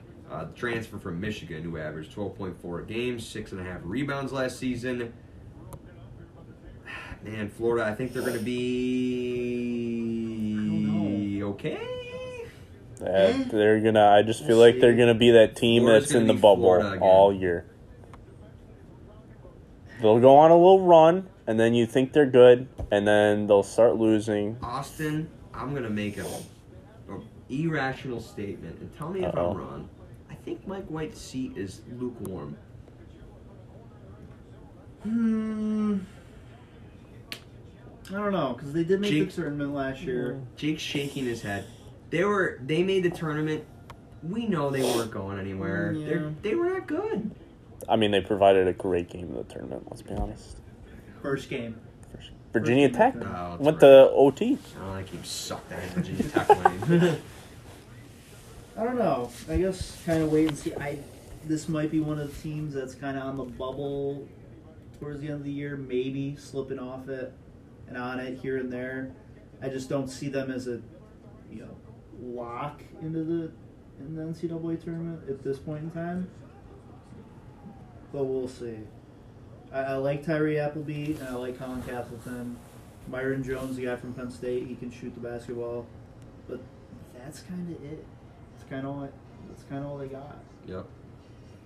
I think a similar team. Two teams that I'm a little weary on. LSU. It was looking good. It was looking good. And then what happened, Austin? Adam Miller tore his ACL. Yep. Another get- another in conference transfer of Xavier Pinson. Xavier Pinson. A little bit different. Eh, no, not really. Xavier Pinson um, comes over from Missouri. He was great. Great for the Tigers last year. Was one of the reasons why they made the tournament. As you mentioned, the transfer Illinois. Um, Adam Miller. He was a big get for LSU. Um, he suffered a season-ending knee injury, so it got difficult for the Tigers. I think that pushes them out. I, I, I don't think they make the tournament anymore. Um, doesn't help that Will Wade's a cheater, but He was Uh, smart though, because he's not cooperating, so nothing will happen. Very true. Unlike Mike Boynton. Oops. Unbelievable. Take some lessons, Mike. yeah, right. So, want to talk about my sleeper team? My sleeper team as well. Oh, let's go! Mississippi State Bulldogs, the transfer team of the SEC. Right. Man, Ah, The man, most random transfer team. most random and but talented. Like Yes. I mean, like a bunch of big names. You got Garrison Brooks, who was the ACC preseason player of the year last year. Do you remember? Rocket Watts, my boy from Michigan State. DJ Jeffries, my boy from Memphis. and then Iverson Molinar is a stud, and no one knows about it. Right. Second leading returner scorer in the SEC, averaging 16.6 points a game last season. He's going to be on SEC first team. Mississippi State's making the tournament. I love the Bulldogs I this year, Austin. well. I love them. They're going to be good. I, I, I don't see how they I can't be good. It's The thing is, they're going to be injured to begin the year. They're going to have a lot of injuries that they're going to have to deal with, and if they can get over that hump and get everyone back and get healthy, they're they're going to be good. They're going to make the tournament. They're And can good. they handle the hype that they have had? They don't have hype. They no one's talking about them. Jake, can your boy DJ Jeffries step it up? Can he? He means step it up. He's always a solid player. He was at Memphis. I don't see why I wouldn't carry over gonna like, SEC. Wow. Sucked. Okay, Jake. I mean, he was a Memphis's best player the last two years. So Yeah, now he's on Mississippi State. They're going to be good this year. God, I love it. I thought I was going to be alone. I don't know. My, No, my I- I Bulldogs love 'em. I think they're going to be really good. I think they're going to be better than LSU and Florida this year. I agree. Yep. I would say they're going to be better than Auburn, but apparently Auburn's winning the SEC. So um, we can pretty much conclude there. I don't really think anyone else is a real factor in this SEC. Maybe Ole Miss and Texas Yeah. A&M. Ole Miss might, you know, upset a couple teams here and there.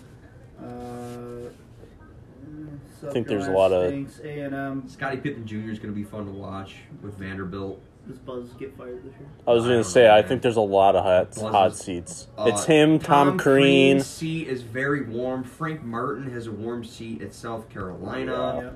Yep. Um, Buzz is no, you can't Yeah. fire Buzz. No, it ain't. I Gonna mean, happen. They had terrible COVID issues last year. I think they Yeah. played like the least amount of games or near the three, bottom. yeah. yeah. I mean, Missouri but then he lost a got, lot. Missouri, but now he lost the scholarship, so and he got You know, I think suspended. the worst part of it is just seeing that Mike Young has built a good team in Virginia Tech, and yeah, he they have just not been good since he's taken over there. And I was I was just so surprised that he left Virginia Tech and went to Texas A&M. I'd say Jerry Stackhouse, but I think they'll probably keep him. I can see Jerry. Stackhouse getting canned. I can see it. He's going into third year now. I think mm-hmm. so. It's time for him to retire. It's gonna be an interesting league, I think, at the top at least. Why is there? Oh no, I got Auburn winning. You got I have uh, Alabama winning, Jake. I have Alabama, and then your sleeper is Tennessee. Tennessee. We have Mississippi State. We actually picked sleepers. Jake just picked a, Picks the top. a good team that he thinks is gonna be good. Okay. Pac-12. Pac-12. Pac-12. All right. UCLA all the way to the Final Four last year before they lost a great game to Gonzaga. We get to see that again this year. It's going to be a great game. They are the undisputed preseason uh, team of the year in the Pac 12, expected to win it. Um, out there with uh, Mick Cronin and his team. I mean, I don't see how you don't pick against them. Got a lot of talent out there. Uh, Johnny Juzang and, and Jaime Ha- Jaquez Yep. are your are your main contributors there. Myles Johnson, as I mentioned, comes in the big man from Rutgers. A lot of depth, versatility, shooting, experience. Got a little bit of everything. Love Mick Cronin. Bruins are going to be good this year. Yep, they're my pick to win it. Uh, Pac-12, that is. Everyone of relevance comes back, and then you add five star with Peyton Watson, and like you said, Myles Johnson, the big man from Rutgers, who, was a rebounding machine there. Jules Bernard, guy that came off the bench, uh, provided some much needed depth on this UCL Bruin team in the tournament. It, they're a top team in the in the country. I think they'll be number one for a while here. I have Oregon winning the Pac-12. I also have Oregon. Oh, God damn it! I can't get anything past Jake. All right, I, hey, I like Oregon as well. We talked about Dana Altman and how good he is at bringing in transfers, and he brought in some some mighty fine ones this year. Jacob Young comes in from Rutgers, Quincy Guerrier from Syracuse, and De'Vion Harmon, who I think is the biggest one Yeah, from Oklahoma. I think he's going to fit right into that style of play that Dana Altman runs, and I think he's going to succeed in it. I think he's going to be first team All Pac-12 this year. De'Vion Harmon is going to be the catalyst for the, the Ducks offense, and I think they're going to win the Pac-12. Two five star centers and N'Faly Dante, even though he is out uh, at the beginning of the year, but they do bring in uh, uh, Nathaniel Biddle, Biddle, Yep. Bitley, something like that. Uh, then, I mean, you got Will Richardson that's there as well, Yep. along with Eric Williams Jr. Um, I just think Oregon is a well-rounded team. Well-rounded depth, kind of like every year. But uh, Yeah, yeah, they're. You know, if, if I got them winning the Pac-12, I think they're a top three seed. Yep. I, I do. So I, I really do like the Ducks this year, but I would consider them in UCLA in a tier of their own. Um, you kind of drop after that. I think USC is probably the third team in the Pac-12. Them and Arizona, maybe I, you might have Arizona above them. I think they're neck and neck almost. Um, it's a it's gonna it's a different look for USC this year. Um, You Mhm. got Boogie Ellison or Boogie Ellis who comes in Your boy Jake. someone else who Jake knows very well. Um, I think Isaiah Mobley is going to take a big step this year. Yeah. Um, his brother Evan is gone, obviously, to the NBA. That's a big. That's the biggest hole that USC has got to try and fill. How well do you think they fill it, and do you think the Trojans are a tournament team? I think they'll make the tournament. I just don't don't know how high they can go. I think maybe double digits, like ten seed, kind of on the bubble ish. Okay, so they're yeah. I, I just I'm not sure because they lose Evan, who was such a big part of that team last year, and they're gonna need. Tahj Eaddy gone too. Yeah, he yep he was he was big as well. they went to the Elite Eight. Yeah, I know. They were they were a good team. They were. And, you know, a lot of that was comprised because of Evan Mobley and Tahj Eaddy, both of them who are gone now. Big holes to fill. I think Boogie is going to do a good job kind of softening the blow Mhm. of losing them. I think USC makes the tournament. I'll tell you who I don't think makes the tournament Arizona. But Arizona's going to be a lot better than they were last year, I think. Uh, Sean Miller's out. Gonzaga assistant Tommy Lloyd is in. Um, kind of dipped into the transfer portal. What do we think of, of, of Arizona? I think this is a wait and see job. It's going to be a tough tough job for Tommy Lloyd, but um, not to the degree of Mike Woodson. But I think he steps into a a good situation in Arizona. Yeah, I I think he'll do well there. I think Arizona will be competent in the Pac-12 this year. Uh, I think Ben Mathurin is a kind of a guy that you hear a lot about on Arizona, but other than that, it's kind of like instead of paying the the five star The prospects, Aytons they, of the world. they kind of they kind of went like in Europe. They got a lot of European. They did it the right team. way. Yeah. That that's the Gonzaga influence right there, Yeah. dipping into Europe. So it's kind of a wait and see with this team. They were decent last year, right?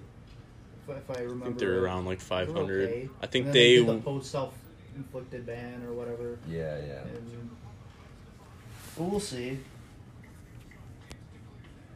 Okay. Not much confidence there. No. More of a we'll see. Oregon State. What a run last year in the tournament for, for the Beavers. Um, Ethan Thompson is the glaring loss Yeah. for the Beavers this year. Um, they do get key players that come back for them.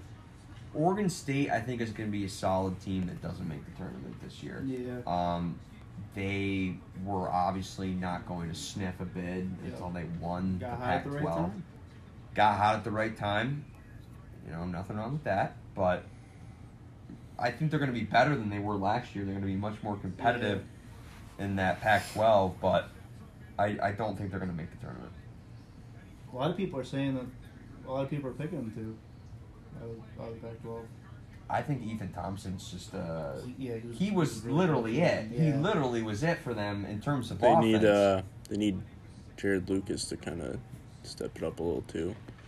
Sophomore year now, but It's a junior. you're right.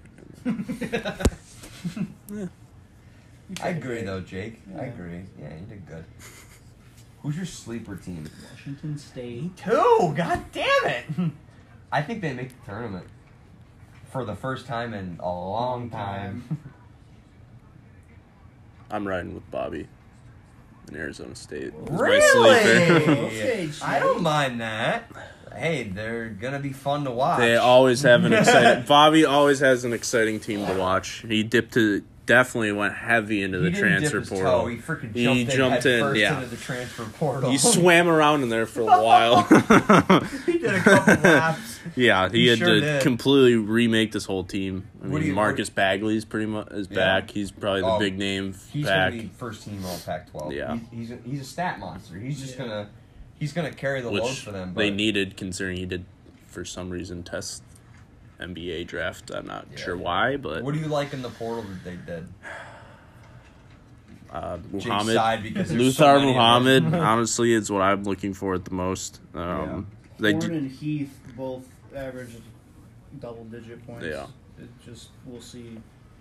You know, They're coming from lower end schools. Uh, you know, he does have a top. Uh, I think it was a top 30 center coming in um, this Yeah, class, um, and and not and not Boakye, Yeah. Boakye, yeah. six Um, foot ten center. kind of need him to contribute right away.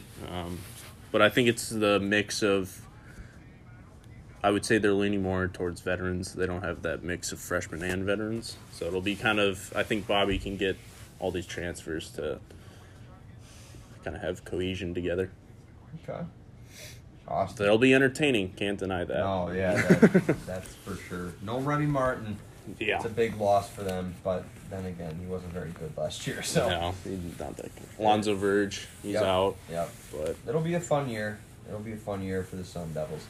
I think it's going to be a fun year for the for the Cougars as well. Austin, Washington State. Um, you know the big loss is Isaiah Bonton. He's gone fourth in the league in points per game at seventeen point seven. But Washington State showed that they're capable of being good towards the end of last year. Yeah. They beat Oregon and UCLA. UCLA freaking went to the Final Four. Yeah. I mean, they showed that they're a capable basketball team, and I think Kyle Smith can build off of that. And in a league that I think is fairly weak outside of the top two, three teams, Washington State has a, a chance to do some damage. Yep, they're my sleeper. I think they'll make the NCAA tournament. Like you said, they beat Oregon and UCLA. They hung around with the top talent last year in the Pac-12, lost some close games. Um, I think the backcourt of Noah Williams and Michael Flowers is going to be electric. Michael Flowers averaged 21 points per game last year. Um, Noah Williams dropped, I think, 40 points maybe twice Mhm. last year in a couple games.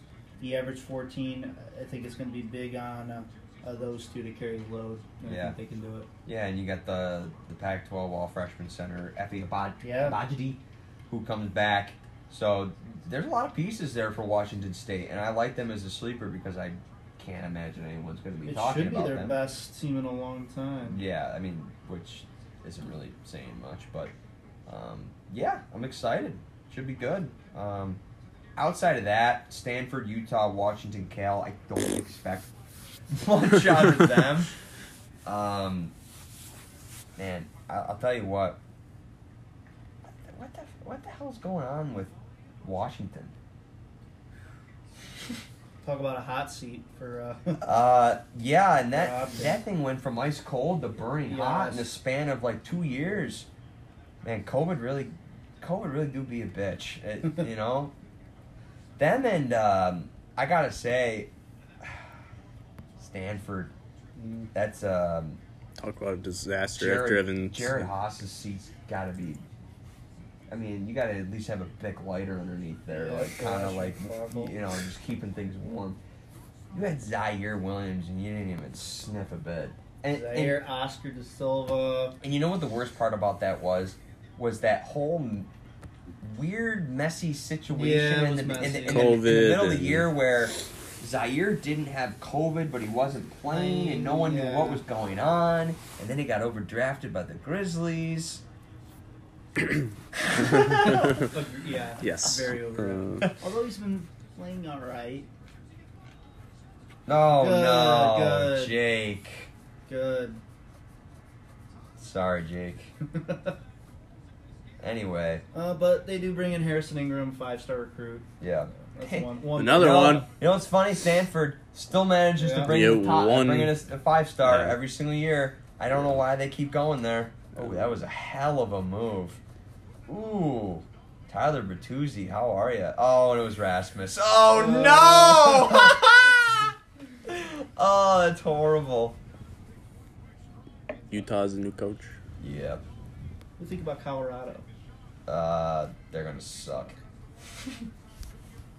I mean, you don't have McKinley right, and that's you basically ran that whole offense. That- That was a big defensive presence last year.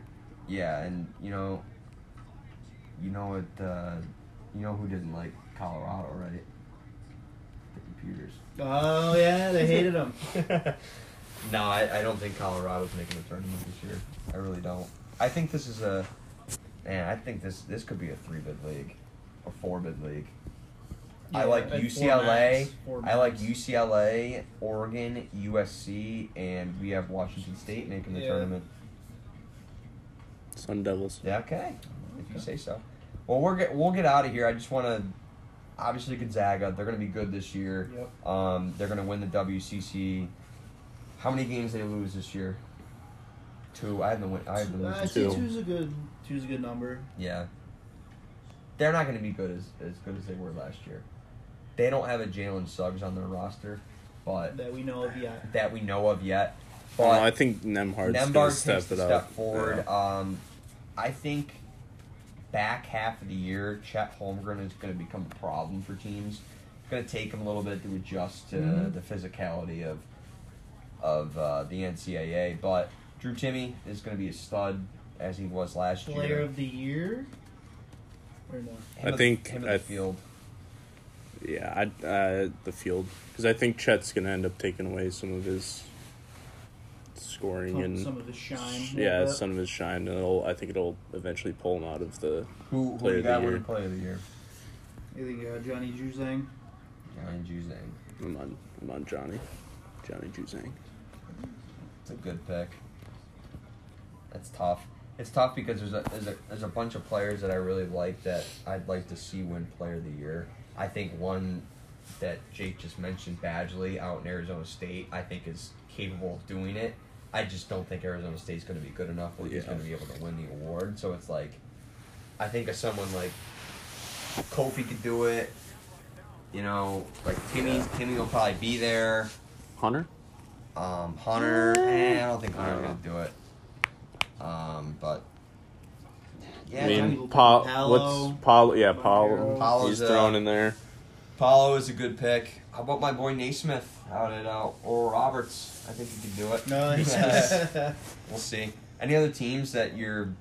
Want to touch Very- on like Memphis and uh, Yeah, we gotta talk about quick? Memphis. we We'll talk about. Houston quick, and Uh, we'll talk about Memphis. Houston, I think, will win the conference. Um, just experience and uh, my trust in Kelvin Sampson.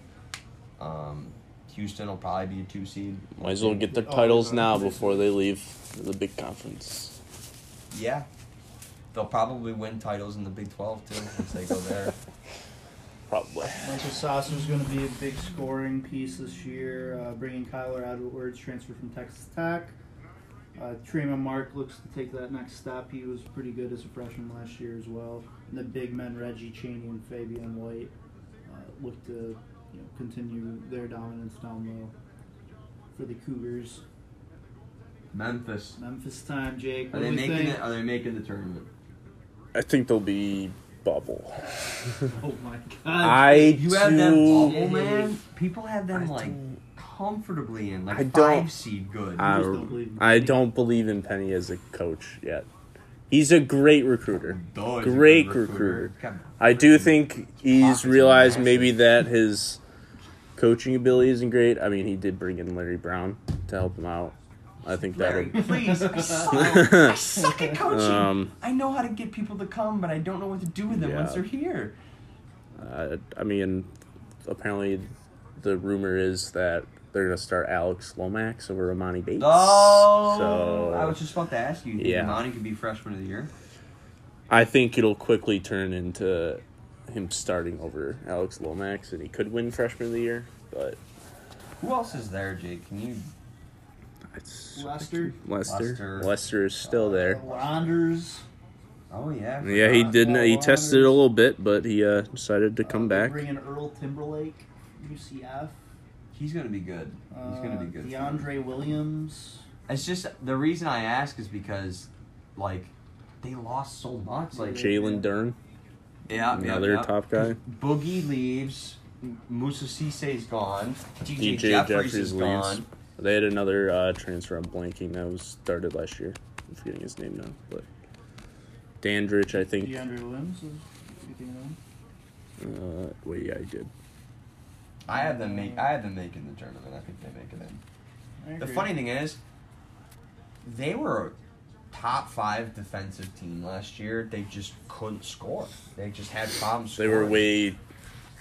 They don't. They don't know how to work as a team. It's very individualistic on that team. Yeah, but I mean, you saw at the end of the year. I mean, that game against Houston. If they would have won that They game won. against They Houston, twice. they could have. They could have made the tournament. They would have been in. So, I think Played they- well in that NIT. Yeah, I think you gotta. Wait, they won. That. they won the NIT. They won the Nice. NIT. Jesus. Maybe Yeah. they can carry that momentum over. Yep, start the season. carry that. I think you split the season series with Houston. You make the tournament.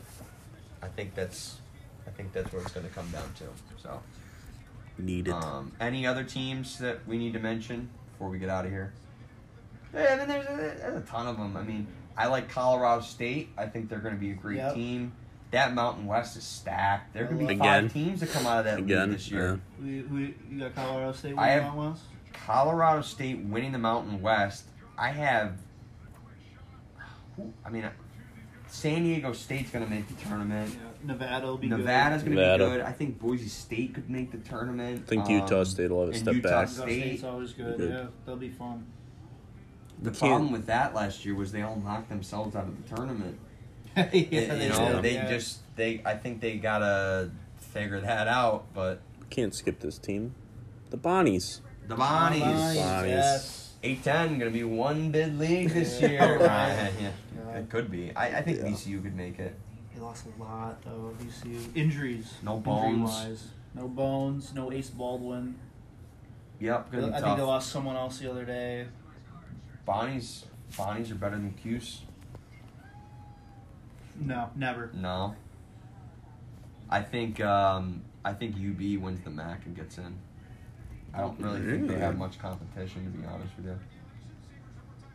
Oral Roberts. Well, Roberts is going to be a team to watch out for with uh, Naismith. I think they play, if I'm not mistaken, Colorado State Tuesday. That'll be Excited to watch it. Champions Classic on Tuesday. Season starts soon, boys. Woo! Anything else? Belmont. Belmont's a classic, always in there in the Belmont mix. will Oh, win the back in the league. tournament this year. They're- I feel Belmont like they're will win always the a league and classic. the tournament. They'll be good. Classic. Last good. last year the Ohio Valley, right? Uh huh. Yeah. So, And then they're going to Missouri. yep. It'll be interesting to see how uh, Loyola, Loyola uh, Drake does. or Loyola Chicago. I like Drake. I'm sticking with Loyola. I like Loyola as well, but they it, yeah, two bid league there. No, not No? gonna happen. One. not gonna happen. No more Porter. They're done. They're going down. Oh, my Dons. San Francisco Dons. hey, you see where they got ranked in KenPom? It was pretty high. Like 35. That yeah, ain't that's a, bit too, that's a bit too high. Oh! You know what's gonna be good this year? Is BYU. Yeah, they'll be good. BYU is like my dark horse team to be like, They're kind of like the new St. Mary's in a way. yeah. Um, the frick is his name? Carbello, the guy out there. He's gonna be first team WCC. If it wasn't for those damn Gonzaga Damn Bulldogs, Bulldogs. BYU's going to the Big 12 as well, so that'll be fun. Oh no, a Uh-oh. breakaway. Oh, what a save. All right, we're going to get out of here watch the end of this. For Austin Atwood, JQ3, yours truly, this has been the conference preview. Season starts this week. Woo woo. Hope we can have you along. Thanks for listening. Goodbye.